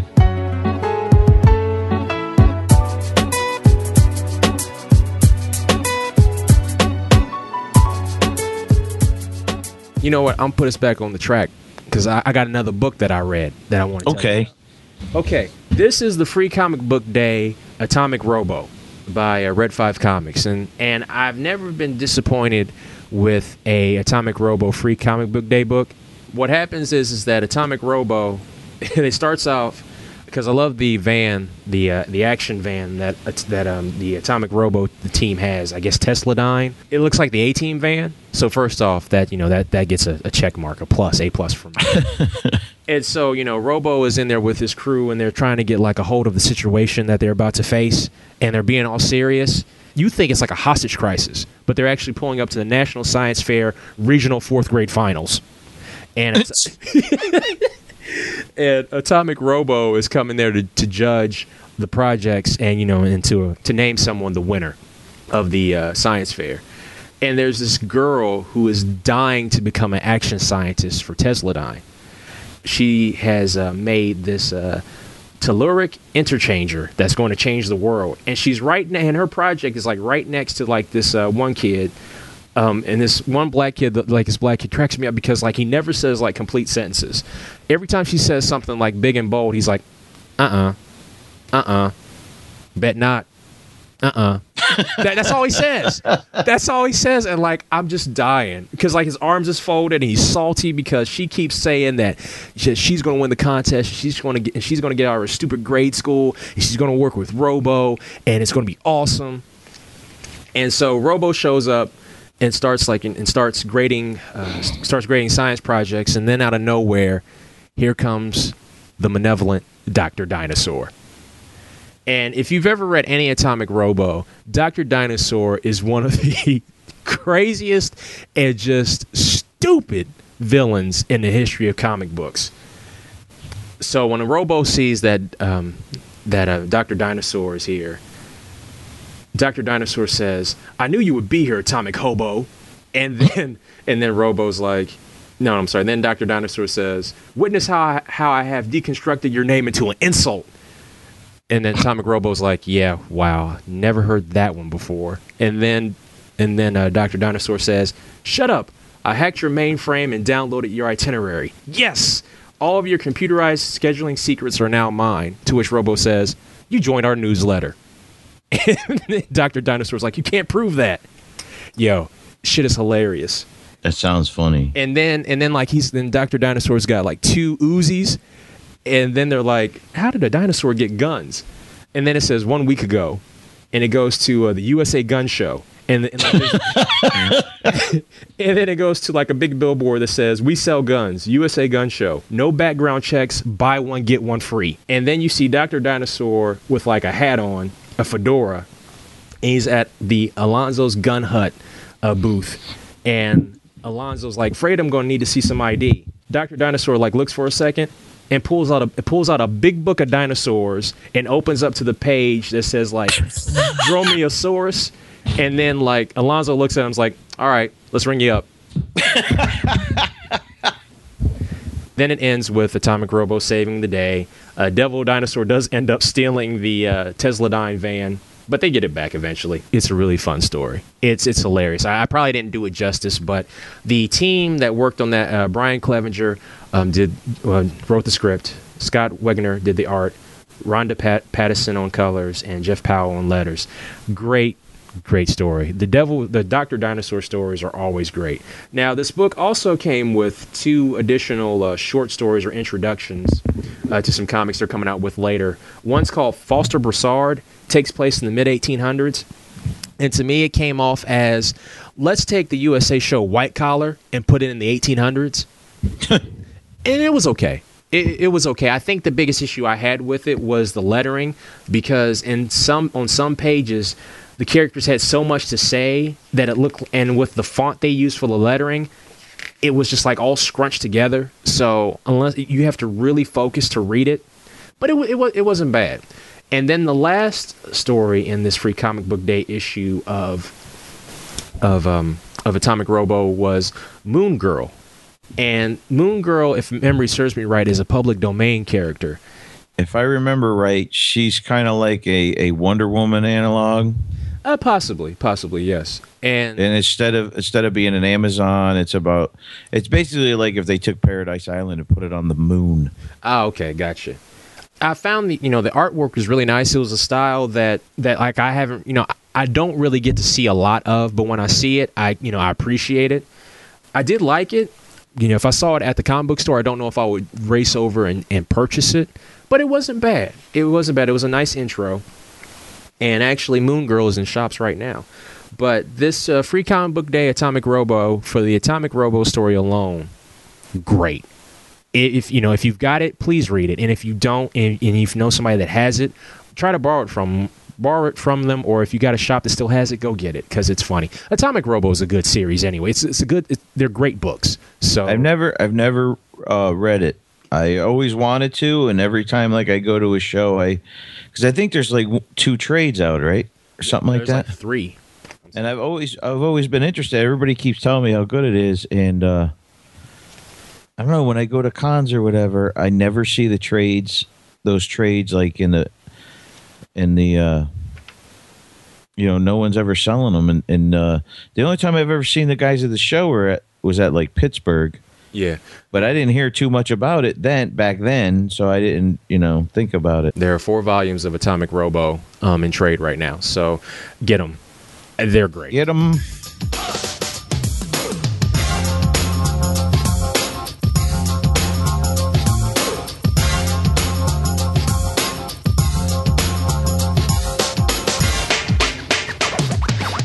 And I'm going to take you to Boom Kids. Well, now I think it's owned by Marvel again. Uh, Muppet Show. This was the first uh, trade paperback that Boom Kids did. It was the Muppet Show comic book, Meet the Muppets, and there was a story that focused on Kermit. There was a story that focused on Fozzie, a story that focused on Gonzo, and a story that focused on Piggy. Reading this book is like watching an episode of the Muppet Show, where there's always a story going on, but they're still performing acts as the story, you know, backstage is happening. And the Kermit story was great for the fact that he gets like Kermit gets a message and like you know he's really bummed out about it. And he's trying you know but the show must go on and he's not in the greatest mood. And and like his little uh is it his cousin? Always forgets his cousin Robin I always get that nephew I thought okay thank you his nephew Robin is really trying to cheer, cheer Kermit up and so they try all these things to try to make him happy, and Kermit just does not want to be bothered. And he keeps telling everybody that he's fine. And then, then they go through like a pigs, pigs in space sketch. And then what it really what it really comes down to is that Robin finally convinces, you know, Kermit that he needs to go out and perform uh, the song "The Pond Where I Was Born." to you know in order to cheer him up. Because robin says something like well i think you need to get out on that stage. I think you need to pick up that banjo and sing that song with all your heart. Because if you never sing the end uh, if you never sing the end of it you'll never remember what it's really about and you'll keep keep on feeling sorry for yourself. But what happened was was that i guess there was something major had happened in the swamp where he was from and um, it really bummed him out. So at near the end of the issue, you know, he sits down on the log and he sings a song about the swamp and um, and the last part of the song says, "It will always be a part of me wherever I should roam." And like just the song itself, like they just put the lyrics down. You see like little music notes and and everything, and it, it's it's really beautiful, man. It's it's really touching too. And then once he finally um, got that out of his system, he was absolutely fine. And what it was, like I said before, he finally tells Robin. He says he got a letter from his cousin back in the swamp, and It says he was telling me that the tree where I was born has been pulled down to make way for a new butterfly overpass. And and it hit me that I can never go back. And so like Robin's like, sure you can. The swamp is still there. All the people you know, know are still there. And Kermit's like, no. He's like, oh I know, I know. That's qu- that's not quite what I mean. It's more about a state of mind. Somewhere at the back of my back of my head, I kind of thought that everything would still be the same if I ever went home. Now I know now I know it won't, and that's a shame. I felt like I'd lost something important. These are great stories. That's pretty deep for a Muppets comic. yeah, man. It, it, it's really it's it's it's awesome. It really is. And then Robin tells him about the importance of family and that how the Muppet Show is also his family and they'll always be there for him. And then the then the Fozzie story is about you know Fozzie trying to be able to get his like his joke skills back. And the Gonzo story is about they're uh, they have like some type of audit. The show has an audit, and they need to, and like the auditor needs to find out what Gonzo actually is because no one knows what Gonzo actually is. And so like they try to come up with all these things to find out what Gonzo is and like Gonzo ends up performing one of his crazy stunts like he always does and ends up getting hurt. And then at the end Scooter comes in cuz Gonzo is in the hospital all bandaged up, got a cast on. And Scooter says, "Gonzo, I need to ask you something. It's driving me nuts. I just have to know. Tell me, please, what the heck are you? And Gonzo's looking at him, laying in, laying in his hospital bed with a smile on his face, bandages all over him. He's like, Scooter, I thought you knew. I'm an artist. I was like, man, I said, this is great. And then the last story has to do with uh, Miss Piggy and this uh, supposed uh, uh, fortune teller who ends up ripping her off along with other people. Piggy does the karate, beats people up, and stuff. This was great. I I read this while I was on vacation a few months back, and it really made me smile. Made me smile, and that was also during a period of time on vacation. When I was on vacation, a lot of uh, sad stuff happened, and I really needed something for like for my, you know just to lift my spirits. And this book really did it. And and I I have to give Roger Langridge all the respect in the world for making this such a great book. So that was worth it. Did you happen to see what was uh, resolicited? No, And sir. it's supposed to be coming out September 7th. What, sir? 144 pages of original graphic novel. You're not talking about uh, new teen new Teen Titans games, are you? Games, games, games, games. Why you gonna take it? Why you gonna take it to a new kid song? Why you gonna take it there? Somebody said something. Gonna treat you wrong. I was trying to forget that song. No, you weren't. Yes, I was. No, you weren't. That's- that's- games, games, games, games. That's the one new kid song I can't stand. Donnie Wahlberg done lit his hotel room on fire. yes, and this is Disco Collar Nightwing, Cyborg, Beast Boy when he was called Changeling, Starfire with the titties hanging out, white white costumed Raven, Wow. Merge Sideburn Jericho, Does it also have Danny Chase? Donna Troy in her ugly ass Troya costume when she was now a Titan. Like a Titan Titan from Greek mythology. Remember Oh, that shit? Yes, yes, I do. And then, of course, Danny Chase. I hope they're going to kill him again. they can't kill him. Kill him twice. yeah, well, I remember the first time it was solicited. It was solicited for, uh, I think it was four months advance, too. And then George had to go. I think he went through an eye surgery or something. He wasn't able to to uh, finish it. Time for the first solicit. So I guess he's been working his ass off on it now. Because I heard interviews with him, and he said he really, really wants to get it out before the 30th anniversary of the new Teen Titans is over. Because then he said eh, there's no point in it Right. after that, really. He said he knows it would be like the fans and stuff, but it's extra special to him to get it done during the 30th anniversary. Word.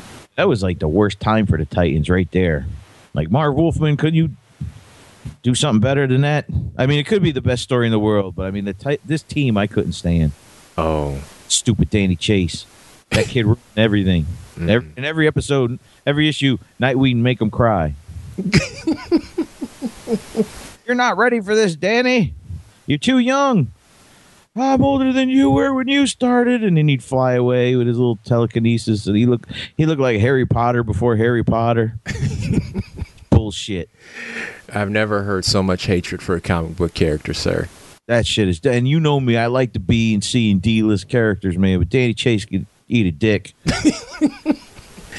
that was the one. I am a Marv Wolfman fan, hmm. and that is the worst character he's ever created, ever in the history of ever. I, I'm for real. That that hatred is just wow.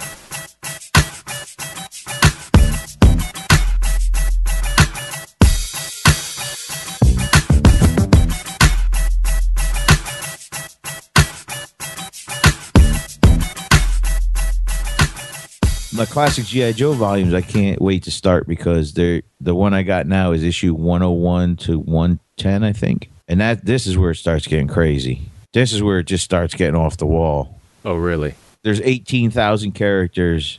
It, it just Are, it- are we about to? nothing are we nothing about- makes sense. Are we about to hit like the bright color era? oh yeah, oh yeah, it's on like Donkey Kong now, man. It's just like Is like Bushido going to show up?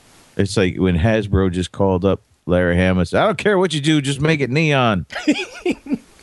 Yes.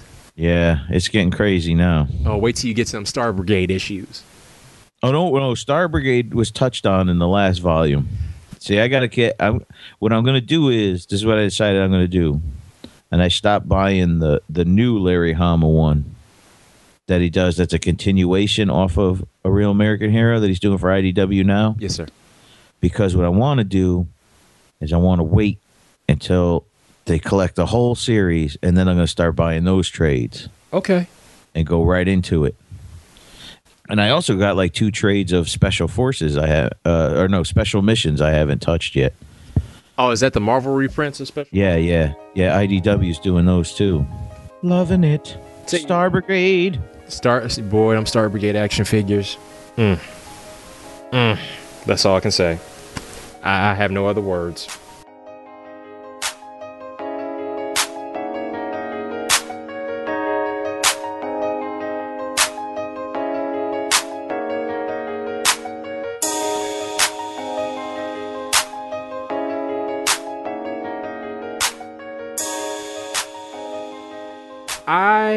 Read another trade. Not- Games. not- games. no, no, not games. Boo. Um, I read this trade. I think this was like the last uh, Devil's Due Voltron trade called A Legend Forged. What happened? And you know what? I'm, what I'm going to do is I will uh, just read the um, excerpt or the blurb from the back of the trade. Um, okay. Basically, what happens is, as we all know, the Legend of Voltron, defender of the universe, a mighty robot, loved by good, feared by evil, his origins lost to the shades of time, the truth of his creation a mystery never revealed until now. Dun dun dun. When a time machine is destroyed and a hijacking gone horribly awry, Of course. the members of the Voltron Force find themselves lost in ancient history, coming face to face with the legends and threats of yesteryear. The Force must survive barbaric assaults and magical terror in a perilous mission to protect the birth of the robot the universe desperately needs. Should they fail, the threads of time will unravel and the legend will never be forged. Now, this was originally presented in periodical form as Voltron: A Legend Forged, issues 1 through 5. All right, I try to be positive with everything I talk about. You don't have to. I did not like this at all. Okay. There's a couple reasons why I didn't like it. The the the positive, the lettering, great. Lettering was by Crank. And Crank. yeah, with exclamation point. Actually, in the credits, Mm-hmm. it says crank with exclamation point. I thought the lettering was great. I just thought the story was weak because even though the Voltron team got sent back to the past and you get to see the creation of the original Voltron, there really isn't a lot of action. And if there is action, it's not the Voltron fighting robots and Robeast action. Robeasts. There's a lot of talking. Like- Yappity yap. I, don't get me wrong, I like my dialogue in comics, but I'm like, this is a little bit too much talking. I'm like, can't we get to the action? I'm like, this is Voltron. This ain't Babylon 5. and I mean, and the story and the concept is okay. And like, I guess like another reason why it's kind of salty is because with the way they did the uh, artwork, it's pencils but there's no inks, so it's pencils, and then they throw the colors over the inks. And it's one thing if your pencils are so tight they don't need inks, but in a lot of spots, these pencils are not that tight, and and so when you put the colors over them, it doesn't really look that great. Now, Right. The covers now the covers for a lot of these books. I mean the covers for these issues for like because each chapter they have a cover. The covers are awesome. Love the covers, but I just didn't care for. I didn't really care for the interiors. Um, as far as the artwork goes and the ending, you know, and I and I'm I'm going to spoil this for anybody who hasn't read it because it's been out for a long time. Um, it's been out for a very long. Time. Why you go S- all for? Spy- spoiler alert. Stop it. I'm sorry. It's okay. Um, the Voltron team ends up ends up, you know, escaping the past, and then they end up in the 21st century, and and then then at the end it says never the end. I'm like, no, it is the end because Devil's Due ain't making Voltron anymore. I got you. So, I just I. It could, I guess, like you know, as far as the book goes itself, I'm, I'll, I'll judge it by two standards: um, what they attempted to do, did they, were they able to do it, and were they able to tell a complete story? Yes. Now, for me personally, I, me personally, did it do what I what I thought it was going to do? Not really. Um, were there, you know, but were they able to tell a story from beginning to end? Yeah. They left it on a cliffhanger. I just wasn't satisfied. The only cool part of the whole book was that you get to see the original, original Voltron. That's it. That's it. Everything else I didn't care for. I just didn't. And I I'm, was never I was never a fan of Voltron. I'm one of the biggest Voltron fans in the world. All of them. And when I when I finished reading this, I was very sad. So Very downtrodden. yeah, I was quite downtrodden. I was hurt I was I was hurt. because you know I read I read a lot of the earlier Devils Due Voltron stuff, and I enjoyed that. But this, no love. When I was a kid, man, Battle of the Planets and Voltron.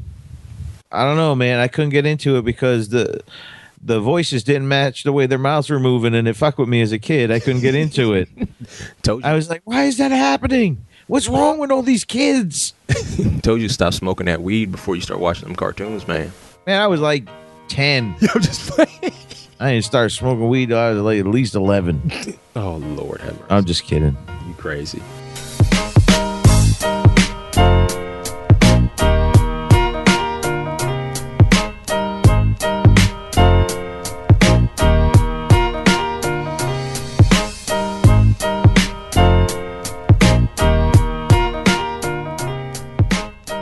We talk about a video game I've been playing? Yes, sir.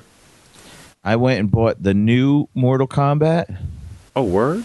and it brought it back to the old style.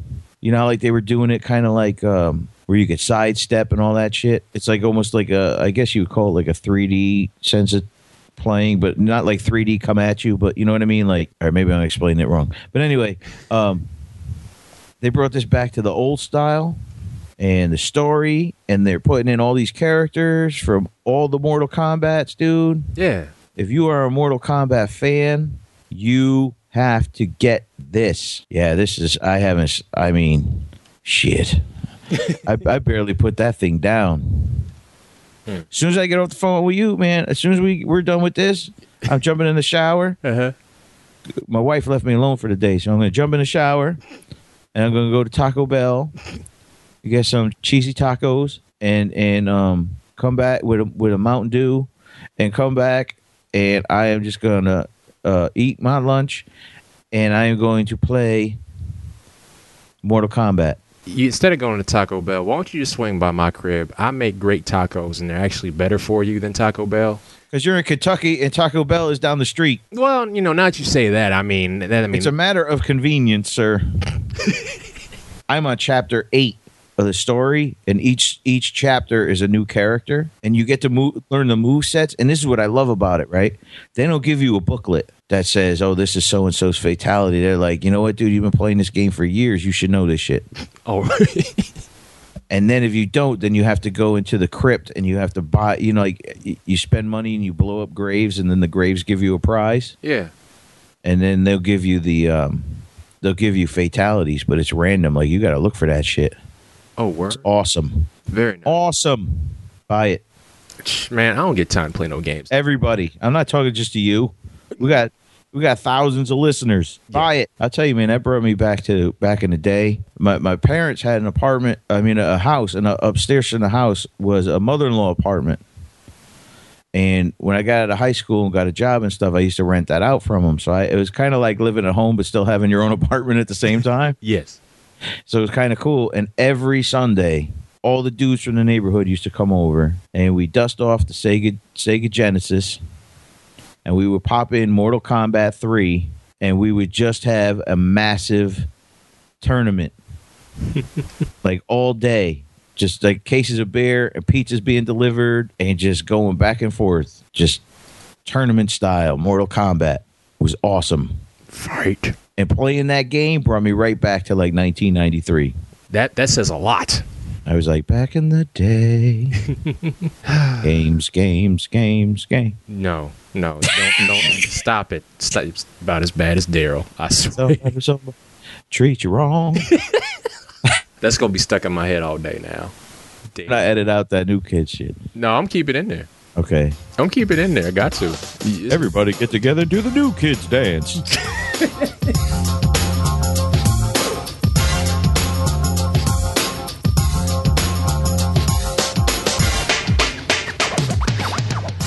But speaking of new kids, I no way you have a segue. yes, I do. Fuck you then. You're too good at this job if you have a se- segue from new kids. Yes, I do. I watched the season finale of Blue Bloods. Uh, oh, nice. Yes, see, I got that Donnie Wahlberg Very, up in there. very good. Yo, I'm tell you something. Have you seen it? Do you watch that show? I have all 21 episodes on my DVR. You need to watch that show because I heard it's really good. That's why I didn't erase them. I want as soon as I get some time, I'm gonna sit back and just okay. just dig in. I won't spoil anything for you. The only thing I'll say is this: when you start watching the show, when the show first starts, you really don't. You can kind of tell that either the network or the producers aren't sure which direction to take the show. Mhm. Um, like the I say about the first three episodes, you're not sure which direction they're going to take it, and then once they actually get like a grip on things and just go with it. I mean, even the first three episodes are great. I loved it, but once they get a grip on what direction they want to take the show, it's it's it's just a really good watch. But I'm tell you something. This whole series, especially in the season finale, Tom Selleck is a boss. That's all I'm gonna say. Tom Selleck is hardcore, man. Well, I saw I saw um the previews for it, and I guess one of his kids gets killed by somebody, and they show Magnum all pissed off, and he's all like, "Which one of you killed my son?" Well- and then I was like, "Son of a bitch!" No, no, no, no, no. The thing is, is that that actually happens before the series even starts. Oh, okay. Okay, that's one. Now I'm intrigued. That's that's like one of the storylines. Like I said, you have to watch the show to to find out. But like that scene where he said, you know, which one of you killed my son? Before that, because they, well, I'm not going to tell you what happened, but they finally found they found some some bad dudes. That's I'm, I'm just going to say it like that. They found some bad dudes, and like they're pulling up, like the cops are pulling up. They got the SWAT team, and you see like this like nice GMC truck pull up. The assistant, because um, Tom Selleck is like the chief of police, and the assistant like hops out the car and he opens up the back seat for the chief, and like Tom Selleck steps out of the steps out of the GMC vehicle. Gangster. Ga- you do not understand. You do not understand because the mustache is in full effect. He's got the trench coat on. He's got the suit on, and he just steps out like a boss. And he just got that walk. And I, I just paused it for a second. I was just like, "That is boss right there."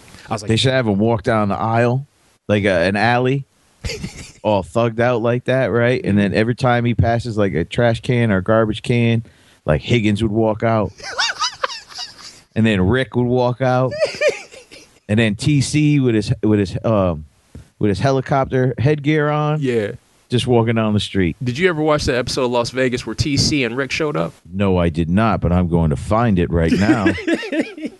because like the last season of Las Vegas, you know, Tom Selleck was on the show, replaced James Mm-hmm. Caan, and there was an episode where Rick and TC showed up. That was the only episode I watched that season. But anyway, oh, the the, the series, fin- the but the the season, the season finale. Of, you just interrupted my Mortal Kombat day oh, I'm sorry, man. because I'm going to be on Hulu looking for that shit. Yeah, they they they were they they guest starred one episode, but the season finale of Blue Bloods was great. I enjoyed it immensely. I like the show and the way they did it because they finally realized that they do have a storyline on top of all the other stuff that they do. Right. and it and it and and, it, and there was closure. And the thing is, I'm not saying that it's not coming back, but if it didn't come back, it's okay because there's no, it's been renewed. I think. yeah, that's what I'm saying. What, what, what I'm saying is, is that that first season, it's a season. That's it. I got you. You know what I mean? It's it's like watching uh, this the, the uh, season finale of uh, CSI New York. The way that ended was closure because there's a you know even if CBS doesn't want to bring that show back, it's there. That last episode gives closure to the whole team and that series as a whole. If they don't want to bring it back, I think they will because the ratings have been strong. But there's also talk that they may not bring it back. So Right. my wife and I watched because like it's like um yeah we watched the CSI New York like this episode before the season finale, then the season finale, and blue and the Blue Bloods season finale back to back to back. I was like, this is great television, even though. CSI does some ridiculous ass shit because how the fuck you gonna take science cops to a drug raid? I'm, I'm sorry. I'm, I'm sorry. The science, you know, science cops. The science cops should not be in the front of a drug raid or a bust. I'm, I'm sorry. You got you got like either your SWAT or your street cops. Those should be the first li- the first um, line of defense, and then the science cops should be in the back with their gats. Okay. No, these cats up in the front. Come on now. Come on. You supposed to be up in the lab with some swabs and doing some analyzing. No, you in the front knocking down doors. But you know, you can't stop Mac Taylor. And like it took me like, I don't know, seven seasons to stop calling him Lieutenant Dan. So but you know, I, I give props to Gary Sinise though. But the season the season finale of um You've CSI got New York- magic legs. Stop it. the season finale of CSI New York was good too. So yeah, it was good television. But no, Tom Selleck is a boss. Blue Bloods is a great series, and I, I got mad respect for that for that whole crew. So that was a really it's really really good show. So you get some time when you get time to watch those episodes, watch them. I think you will enjoy them immensely. And uh, take a moment out to watch the Magnum PI reunion episode with no Higgins on uh, Las Vegas. That's messed up. Why couldn't they get Higgins? Hey, I don't know, man. Maybe Higgins don't want to work with Selleck. I'm just, I don't know. Seriously, I don't. know. Everybody wants to work with Tom Selleck. I know. It's The Jesse. man is a staple in the entertainment industry. that that's Jesse Stone you talking about? Hey, you know them Jesse Stone movies on CBS? They still make them. Still, by by the time this episode airs, another Jesse Stone movie will have been released. You think? There'd be three. you think I'm playing? They make them faster than Tyler Perry. I'm about to stop this podcast right now. Why? Madea's Jesse Stone reunion. I don't know nothing about riding horses.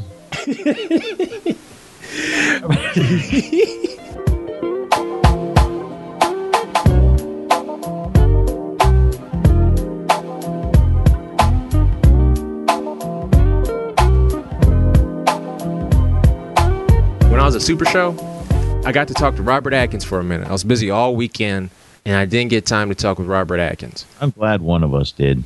I got to see him before the show ended, and we talked for a couple minutes. And he gave me a copy of his Atkins, The Art of Robert Atkins Declassified book.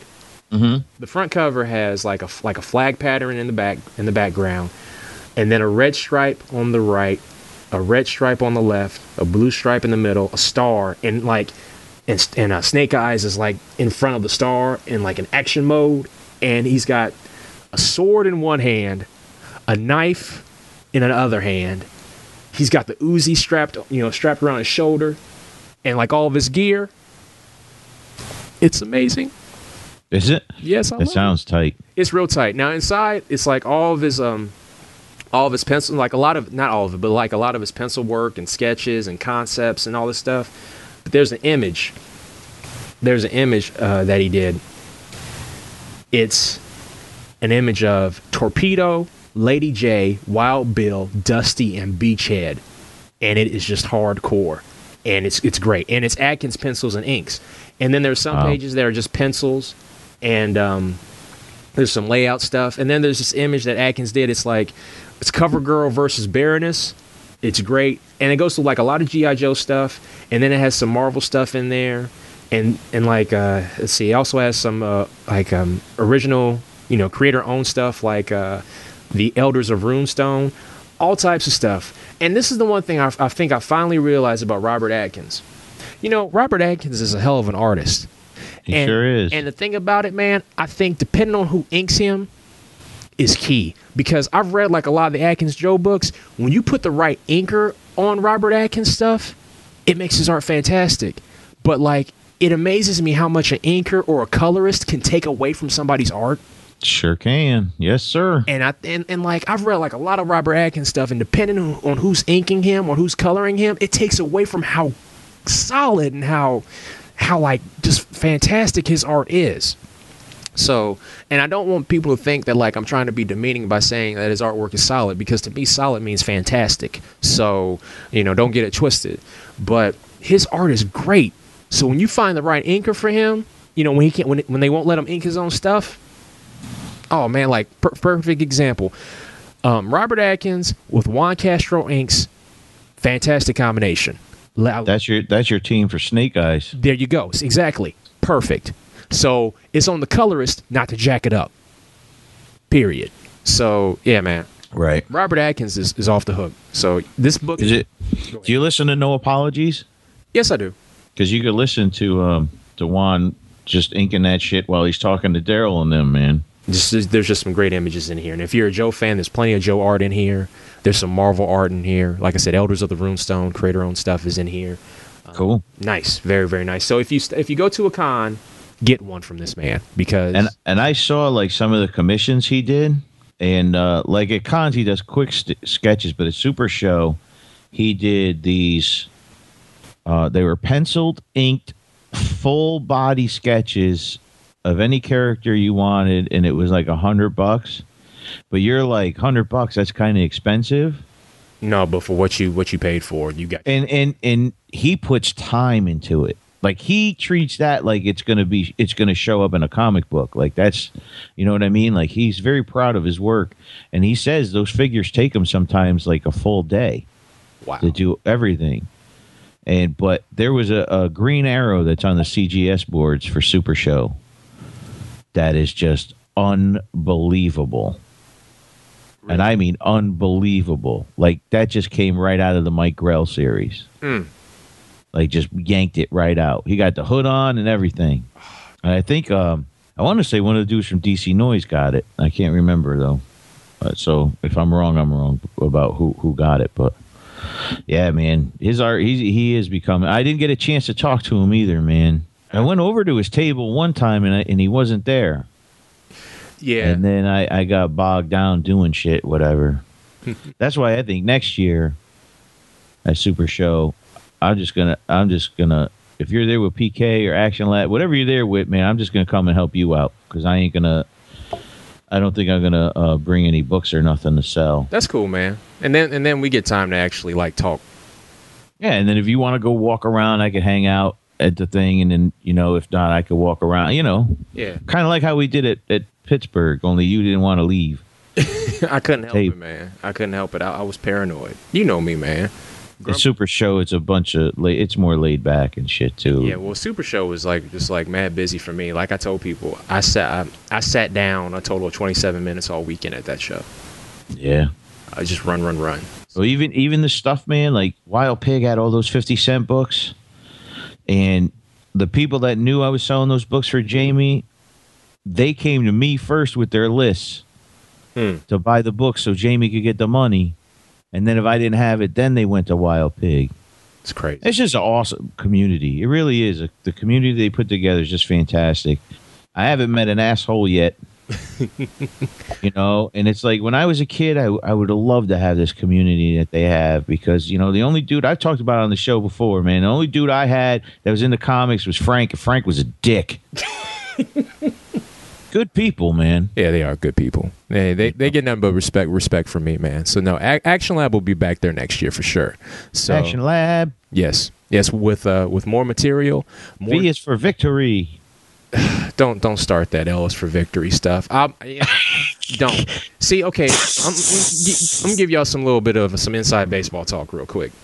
So during that weekend of the show, Daryl Taylor, Who's um, getting way too much hype on this show right now. But yeah, go ahead. He's getting yeah, way too much. hype. he actually, you know, he owes me royalties every time I say his, I say his name or DBN. Um, and I originally told him that the D in DBN stands for Donnie, but uh, he didn't like Thank that. you. He, he didn't like that. He did not like that at all. He was he was not pleased. Anyway, The, the Daryl Broadcasting Network, bringing you more crap than NBC. Bing, bing, bing. followed by outsourced. Um, I don't know how to answer the phone. Do I hit this button? Do I hit that button? I don't know. that show is awful. I don't care. All right, go. I'm sorry. no. Um, he, you know, Daryl was around Super Show all weekend, and he, he he was just around. He was chilling sometimes. A lot of times he would sit with with Donnie and bother Donnie, and sometimes he would come over and bug me. Sometimes he would actually try to help and be nice. But for the most part, Daryl, it was Daryl's mission to drive myself and Donnie absolutely batshit crazy all weekend. Like, Daryl got so excited during Super Show weekend, he started trying to come up with like, you know, taglines for Action Lab. And he said that the L in Action Lab stood for victory. What that means, I don't know. But he started like making the L shape with his arm, like he was Larry Johnson when he played for the Knicks in the '90s, and started walking around saying "L is for victory." And he tried, and he convinced other people to do it. And he kept coming up to me with it. I'm like, "Look, I don't have time for this right now. I don't. You need to go away. You need to go away." So then he bothered Donnie the rest of the time, Yes, he did. and I'm sorry. No, it's all right. I mean, at least you got to get some sleep. Oh. I was telling Harold Jennett my stories, dude, and he was like, you know, I only live 45 minutes away. You know, next year you could just come and stay with me. and I was like, I might do that, man. Uh, wait a minute. What did Daryl do to you? Dude, he came in drunk every night, wake me up out of a sound sleep, and then he was like, read me a story. Read it to me like you do on Tales from the Attic. Donnie, you sleep.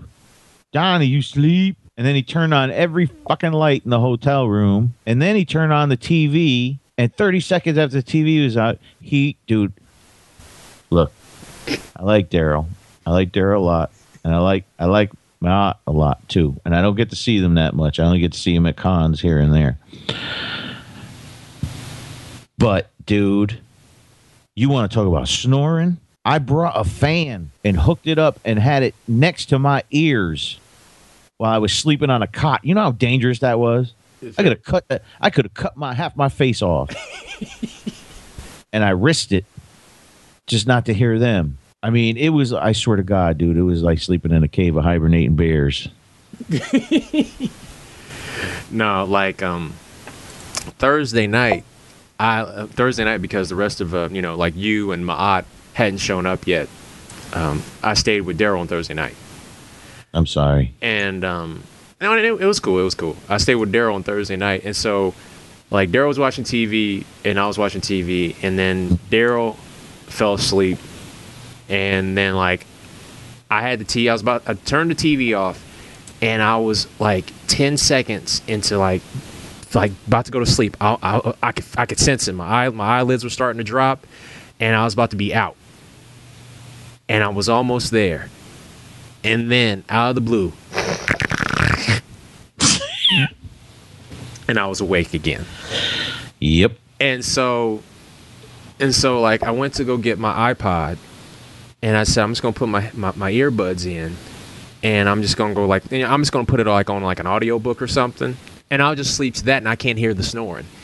He was able to penetrate the earbuds and and disrupt that. So I was literally on again, off again, on again, off again, on again, off again, asleep. I think I got a total of like two hours of sleep that night. I wasn't mad at him because he, you know he snores. You know he could have used like a breathe right strip, put it on his nose. That that may have helped a little bit. But A box of them. but but you know what, man? It's okay. It's all right. I I- I should have told him to take like you know some allergy pills before before going to sleep, and that probably would have cleared up his sinuses, and then he just would he would he would have been straight out without snoring. But um, but you know he, he hooked me up. He hooked me up for a night, so I appreciate that. But the brother did snore, and I we mean sure did. I mean like ran like rancor monster growls. yep. I, I took it there. Return of the Jedi, grabbing Luke, and Luke shoving the bone in, in, in the Rancor's mouth. I mean, just loud. He was just he was snoring with the Rancor monster sign, and I was laying in that cot crying like the fat dude after he got killed. what do you say we ended on that? Yeah, I, I think so. I think we should end on that. Daryl, we love you. Yeah, Shawn loves you. no, I'm just kidding.